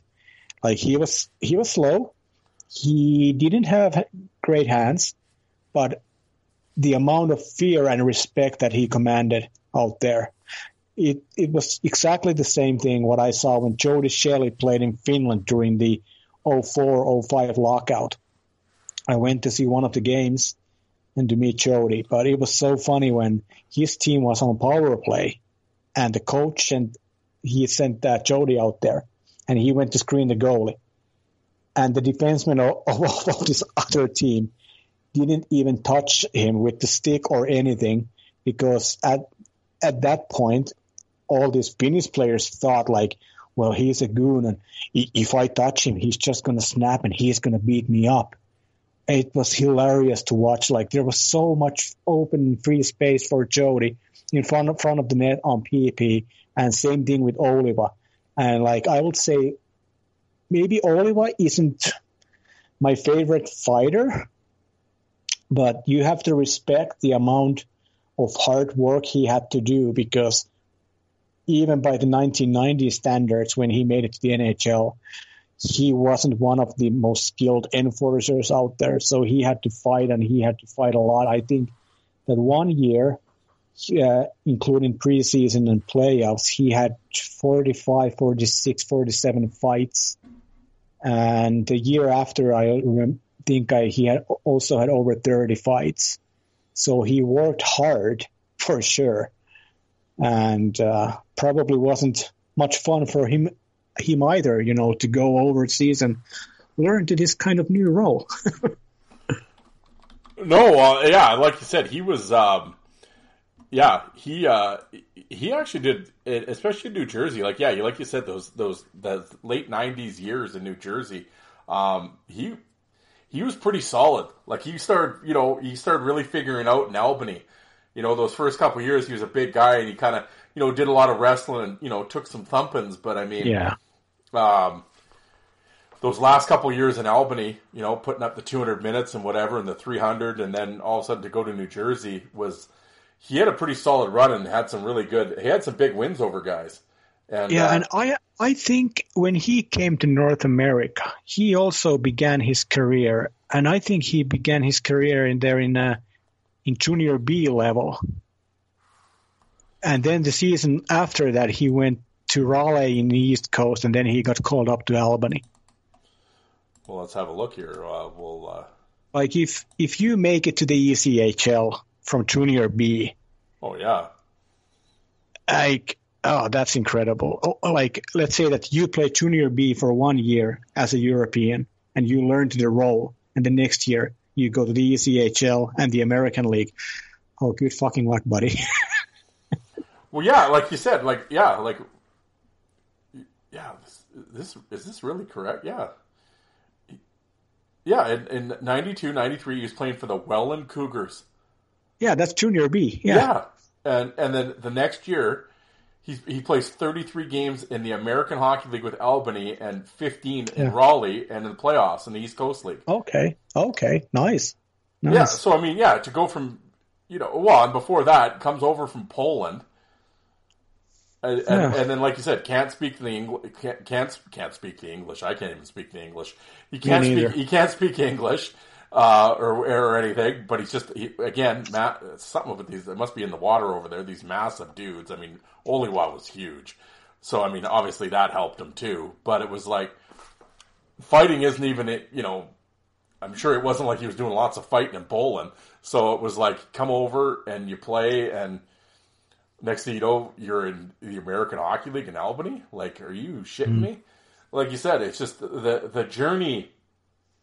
It's just fascinating, and I- and and and I I had never thought about it. Like I said, right at the start of the show, talking to you about it the other day, I had never really, like I said, it's it's.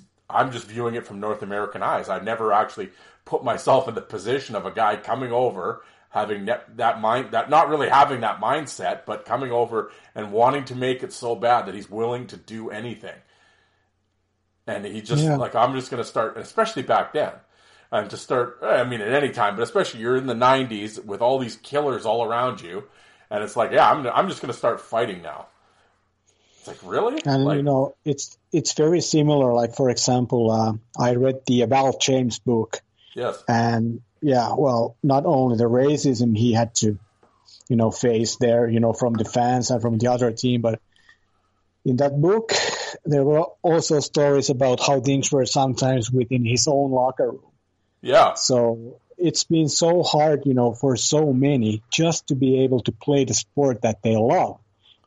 And sometimes the reason you have been hated is the uh, the color of your skin or then that you were born across the Atlantic Ocean.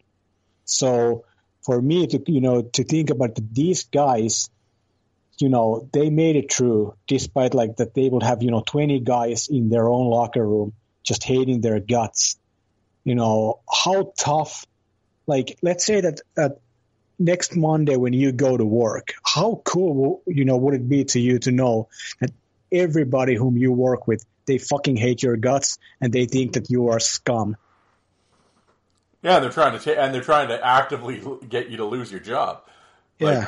yeah. No, it's yeah, Like I, I have this great story about one of the first Finnish players ever who went to play in the WHA, and this guy later on actually, uh, I I worked together with him in Finland. He was coaching the team, and I was signing the players. But he goes to the WHA training camp, and he meets this tough guy from Ontario called Keith Kokkola, and any Finn would instantly, you know, recognize that this guy has Finnish heritage because the, his last name Kokkola is also a city in Finland. So uh, Keith Kokkola comes over and you know makes up a, a nice conversation, asking about Finland, the Finnish food, the culture, the weather, the summer cottages, the saunas or saunas, like you say. And he also explained his family story, you know, to this Finnish player. And of course, this Finnish guy being first time over in in the US, being maybe a little naive because not too many Europeans had had yet played in North America. So he thought, yeah, nice, I made a friend. And then they go on the ice, and Keith Kokkola just attacks this guy, a cross check all, all over this guy's face, and he loses four teeth. And Keith Kokkola yells at him, "Keep your head up, you fucking Finnish chicken shit." so that's that's one way to learn that. yeah, there you go. Yeah, no, exactly, and it's just like shit like that. Like it's one thing when you're playing it. Oh, the other team hates you. Yeah, oh yeah, whatever. But yeah, when you're hated in your own locker room, holy shit! Like yeah, that's a whole level of. uh yeah, and and like you said, and it's not like you've done anything to warrant this hate. I mean, there's guys that like are just fucking clowns and no one likes them. Well, that's their own doing because they're just idiots. But no, Yeah. this is just from the fact that I'm from Poland. If you don't like Yeah. me, you know, and it's And just like- like, yeah, it's pretty. uh And when you consider, you know, when the WHA came around, just prior to that, the NHL had had its first expansion, Yep. and then WHA comes around. So there were a lot of guys making it, it to the big time who really had no serious business, you know, being up at that level. And yeah, maybe some of these, you know, Europeans from Finland and Sweden and even Germany, maybe they were just, you know, better suited to play on, on the first line than these guys who were playing in the old Eastern League on the third line, maybe scoring 20 points and, you know, racking up, you know, 100, 150 pins. Because at the end of the day, every team wants to win and they need to win. So it, but hey, again, like these stories are brutal, but also I think they are very entertaining. You know, for example, this story that I just shared with you, not all the stories that we've, you know, discussed, you know, before recording, but, uh, yeah, the world has changed so much in, in such short time.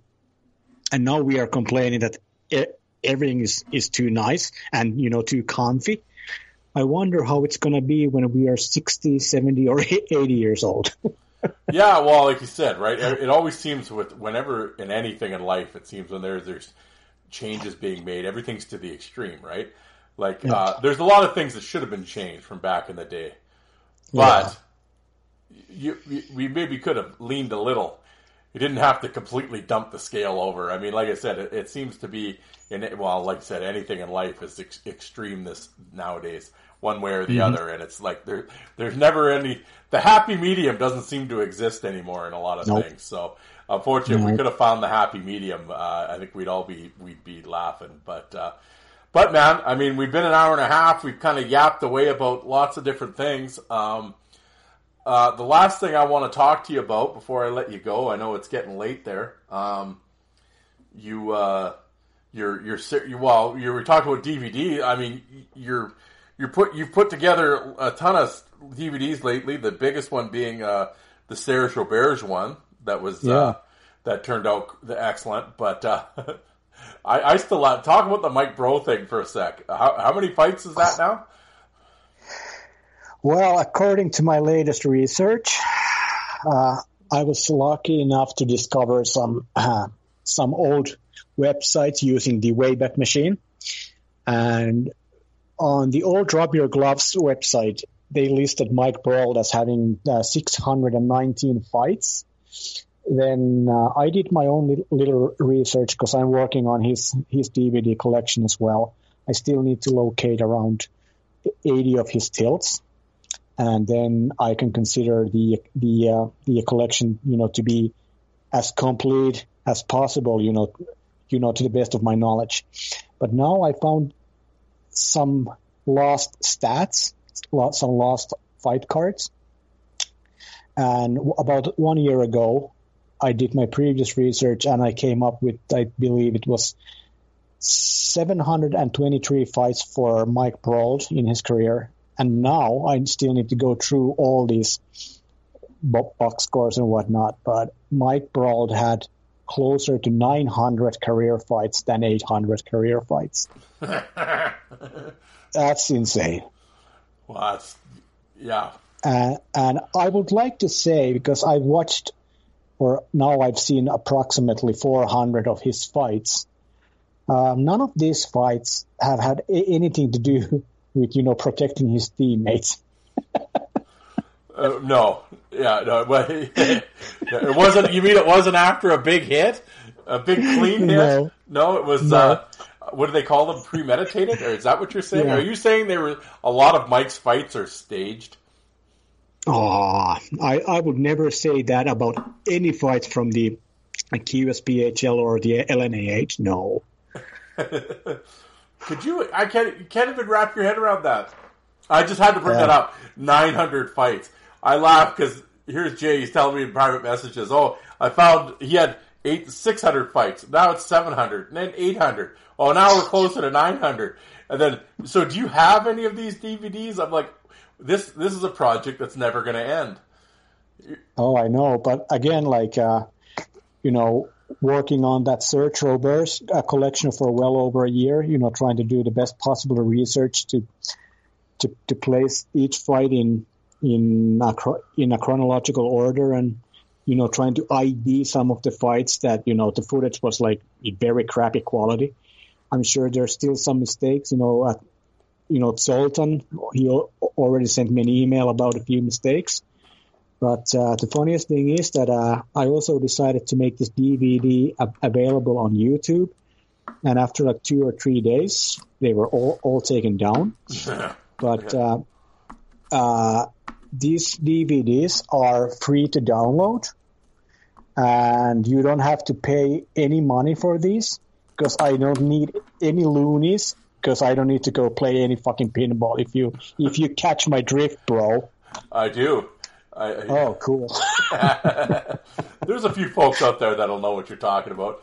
Pinball But wizard. hey- yeah, put your loony down. before before I choose to go, uh, I'll have to give a couple honorable mentions here on these European tough guys.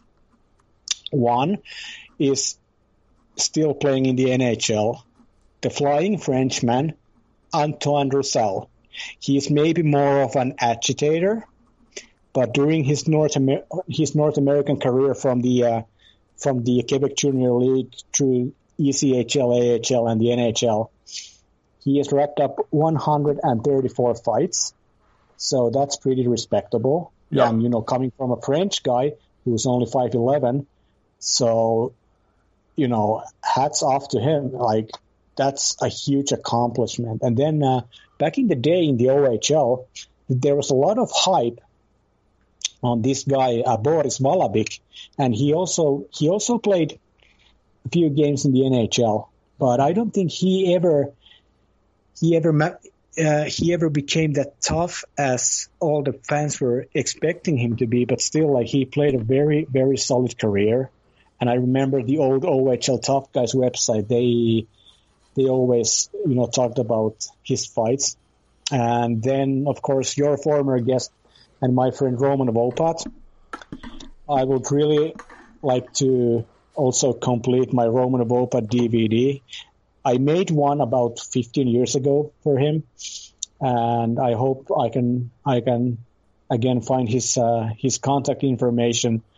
But he's probably the most honest person I've ever met in hockey. Like he's just a great guy, and you know, no nonsense. And also for him to go to to the Western League without you know ha- having any English skills, and then learning how to play in in the North American way, having some of the fights that he did, and then you know being a part of that famous you know Gretzky trade, or you know getting traded what it was you know three times in two weeks.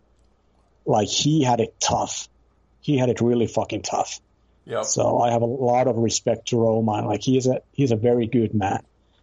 And there's still three more on, on honorable mentions here. Fredrik Oduya, the late great Swede. Yep.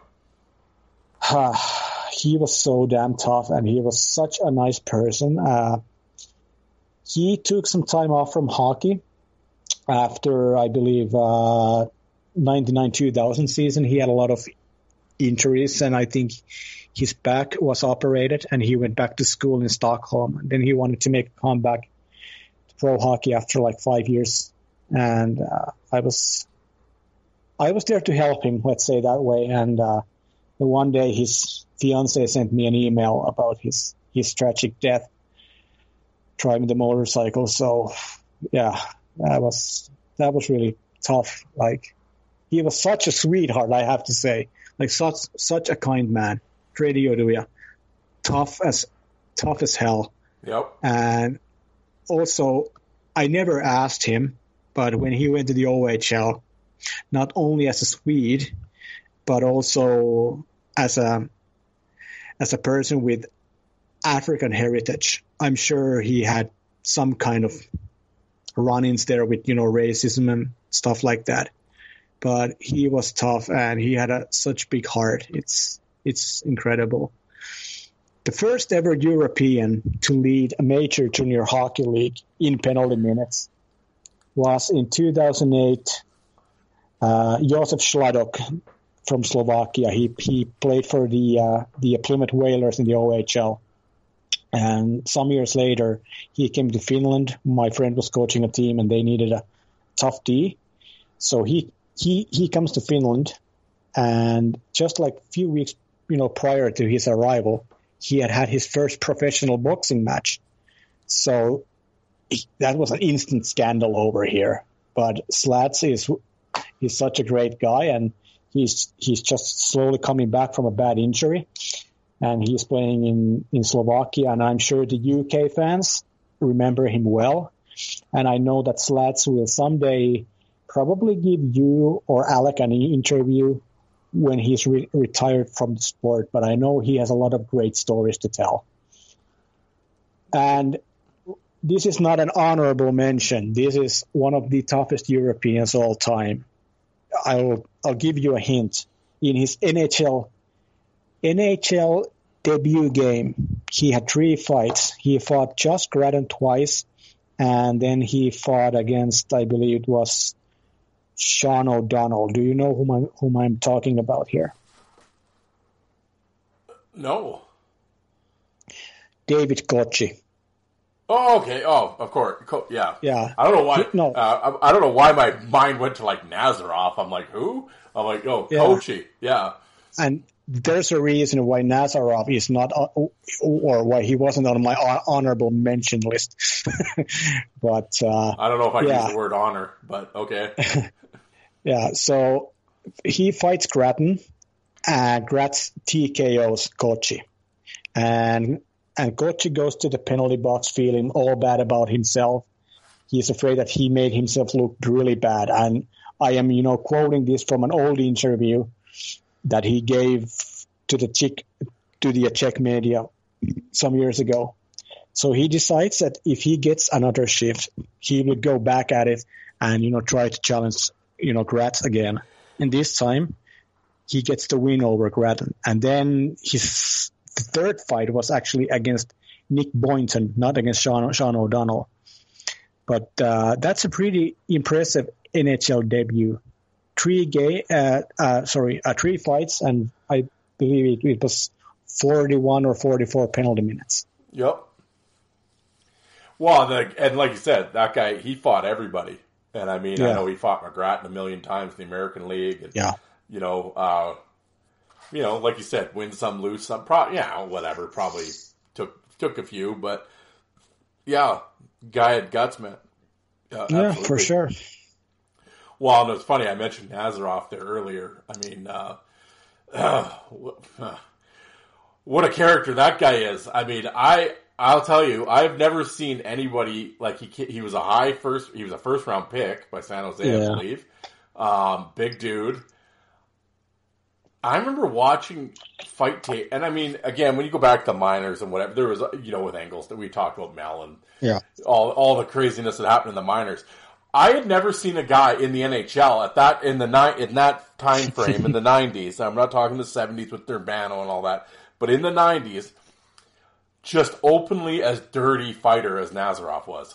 True. Yeah, th- there was no code, you know. No, no, there isn't. But but all of a sudden, just like headbutt, eye gouge, hair pull, and like national televised games, the refs are all standing there watching. It wasn't like he tried to hide this shit. It wasn't like it was in some dingy rink in Des Moines in the United League or something. No, this is hockey night in Canada. We're in Winnipeg, and he decides he's going to start unloading headbutts on someone. It's just like what the fuck, like. But mainly, uh, I would like to say that the reason why Nazarov was not on my list at all is more because of uh, his actions and his comments since he retired and when he became a coach because the stuff that he has encouraged his players to do, the stuff he has said, uh, it's just like I have zero respect, uh, just no respect at all. And I have to respect that he made it to the NHL as an enforcer. Not maybe the most entertaining fighter or the most winningest fighter, even though your favorite Bob Probert fanboys are probably crying over the fact that Nazarov probably beat, you know, beat Proby, even though he might have jumped him a little bit. Mm-hmm. But yeah, yeah. Well, I mean, like you, like you said, well, we, we won't go too much into it, but like what I like, I haven't followed any of that. I know he's coaching over in the KHL, but uh, like, what what is he like? Just talking stupid? Like, like what? Like, I don't understand. Like when you said his comments, like what? Just gooning it up or what? Let's say, Darren, that we can discuss those matters off air. Oh, all right, we're gonna do that. Okay. And also to all the Bob Probert fanboys whose feelings I just heard, do not be afraid. I'm actually a fan of Proby as well, and I have a Bob Probert tattoo on my left arm. So Yep. shut up. no, don't start talking common sense here, James. Can't do that. But uh, well, there we go. That uh, well, like I always tell you, this certainly won't be the last time I have you on the show. I always enjoy having you on, and, and like I said, I think today's episode is really cool, just because it's certainly, I think it's a different perspective from well, majority of my listeners will have. Because I'm sure they're they're coming from how I looked at things or my mindset around the game. So uh, to have you on and explain your side, you know, coming from the other side of the ocean, is always a good thing, and I think it's great to see hear both sides of the story and and and your involvement to get those stories. But uh, no, man, it's Yeah, cool. no, and I'm sure that uh, that the Darren who wrote that great piece 20 years ago, back in 2001, he would not probably wanted to have this kind of a conversation with a half half European guy. Well, uh, yeah, well, that's exactly right. I mean, see, this is the thing, right? As we get older, we should you gotta gotta hang out with different people. You learn things, right? You you open your mind. So there we go. We, Well, hey, for me too, like same thing. Uh, I have been there in Saskatchewan, you know, living my life there in uh, in Regina, and I can tell you honestly, after living in is it six or seven different countries by now, Saskatchewan is one of the most unique places I've ever been to because that prairie lifestyle is it's is its own world totally. Like I've never experienced anything quite like it, and I never will. And I hope someday the world opens again, and I can come there for holidays. You know, m- maybe meet up with you and Dan Kopek and you know Kent Staniford and yeah. Absolutely. No, yeah, we, yeah. Well, you know, at some point here, I know it's sometimes it's dark clouds and we can't see the can't see the light in the tunnel, but it will things will open up at some point. And uh, yeah, Yeah. We'll, we'll get you back here in Saskatchewan, and absolutely, I'm going to make you come to Saskatoon. I ain't driving to that goddamn Regina, that hellhole. I'm not going there, but you could uh, you show up here, and uh, yeah, I'll, we'll get some uh, we'll get some Great West in you, and uh, we'll get you rolling. It'll be it'll be all good.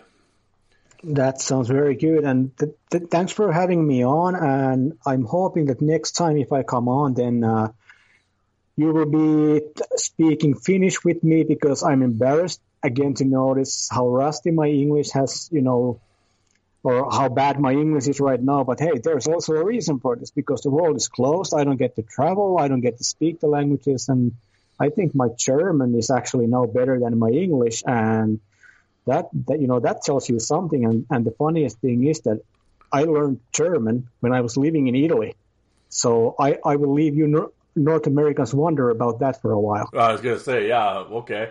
Well, no, I, your English was very good. Oh hell, shit! Anybody that listens to friggin' part time Oli, shit, he butchers the language worse than you do. So no, I mean, Mr. Code and Salen, and I think because you always say part time only, and he talks about the code, so why don't we just call him Cody? well, there, there we go, Cody.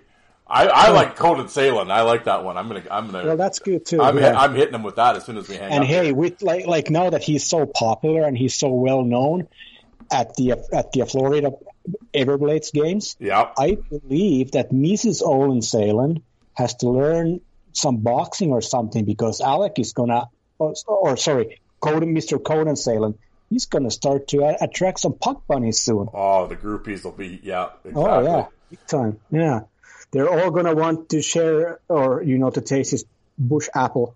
Yeah, exactly. Yeah, split your bush apple with me. Yeah, yeah. Oh, I mean, oh, to be young again, to be young again, Jay, and have these problems. Oh, I, I agree. Because when we were his age, hockey was still a lot of fun to watch. I, well, like I said, I don't know how they, I don't know how they do it these days, but, uh, well, sir, Right. I want to thank you very much again for coming on the show. Like I said, this certainly will not be the last time you have on, you're on. It's unfortunate just the time difference. Like I said, with eight hour time difference, I just had the Yeah. day off, so it worked out. But one of these days, um, you might have to put in, a, you might have to stay up late one night, but, uh, I think we'll have to get a group chat with, uh, Code and Salen and, uh, and maybe Lazito or something, and we'll, uh, Well, we'll, I was actually going to propose you that uh, because I I I want to challenge you here so that you actually will will have some future content on your show. So you will have me and Steven on Okay. on air at the same time, and we will discuss the early NHL and NHA tough guys of the 1910s, 20s, 30s, maybe 40s. Well, and that's true. And for you folks that don't know, yeah, Steve, when, when Probert was king.com and Jay here started doing some really in depth diving into the early parts of fighting in hockey. And we're talking like Sprague Cleghorn and Blackjack Stewart and Eddie Shore and all these guys. And, uh, no, I think I, that would be awesome to go back, kind of do a history of fighting kind of around, and I'm I'm, I'm just gonna hit record and slowly back my chair out and listen because I have no idea about any of this stuff. I mean, I've heard the names, but I mean, you guys have, you know, gone back and like you were posting like the Montreal Gazette from like 1920 with these like fight articles and stuff. So Yeah. yeah, and I mean, I know Steve's into that too. So uh, no, I think that would, I think that would be outstanding to go back and uh, and and to really, like I said, you you have to for these people you you got to learn where you come from, right? You got to learn this history if you're into the hobby, and you know it, it all started. You got to respect the era before. So I think to go back and uh, to go over all that stuff, I think would be would be really cool. So yeah, Yeah, that- like- that's a good idea. I think definitely Yes. we need that to happen.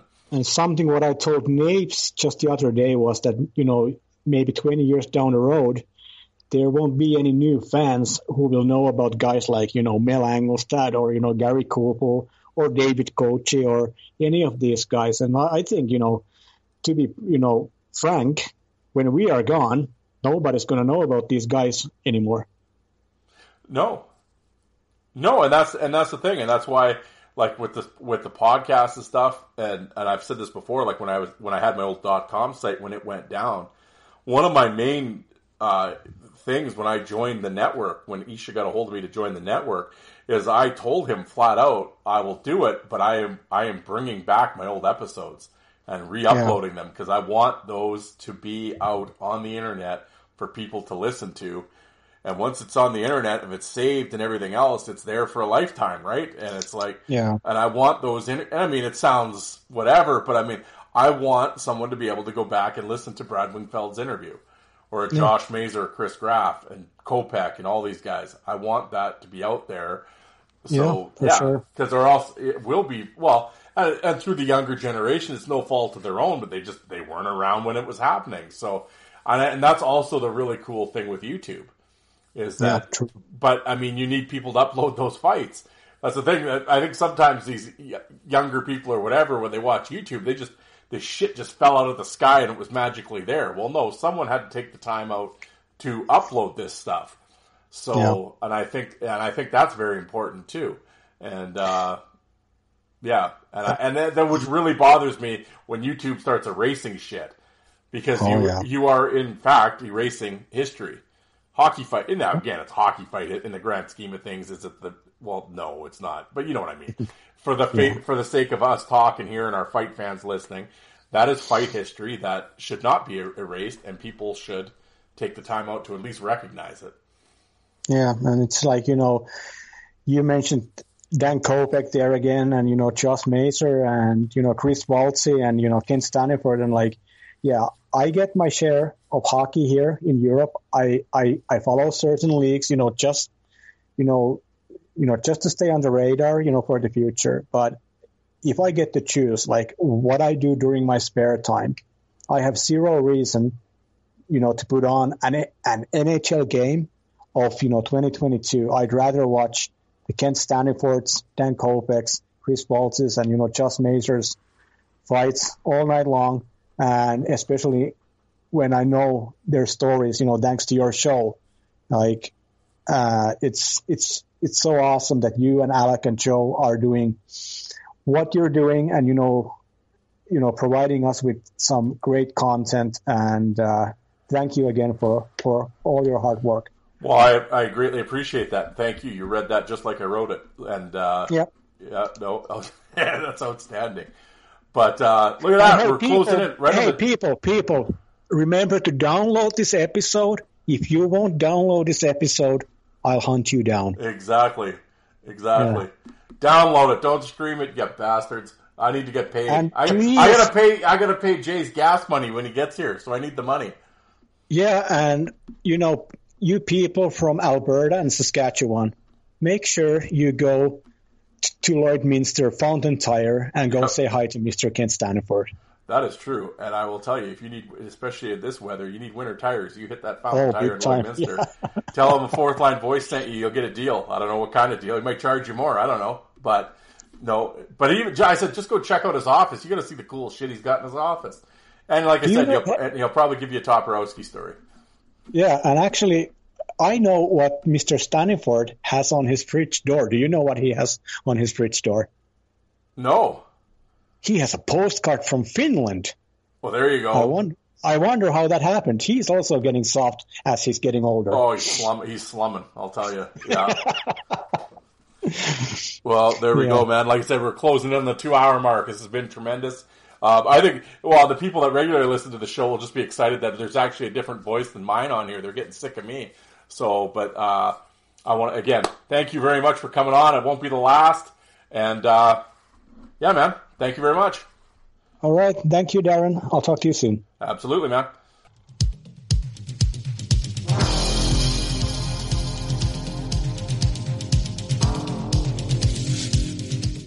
And you people that don't like fighting, how many of you did you walk out and get a coffee while that was on?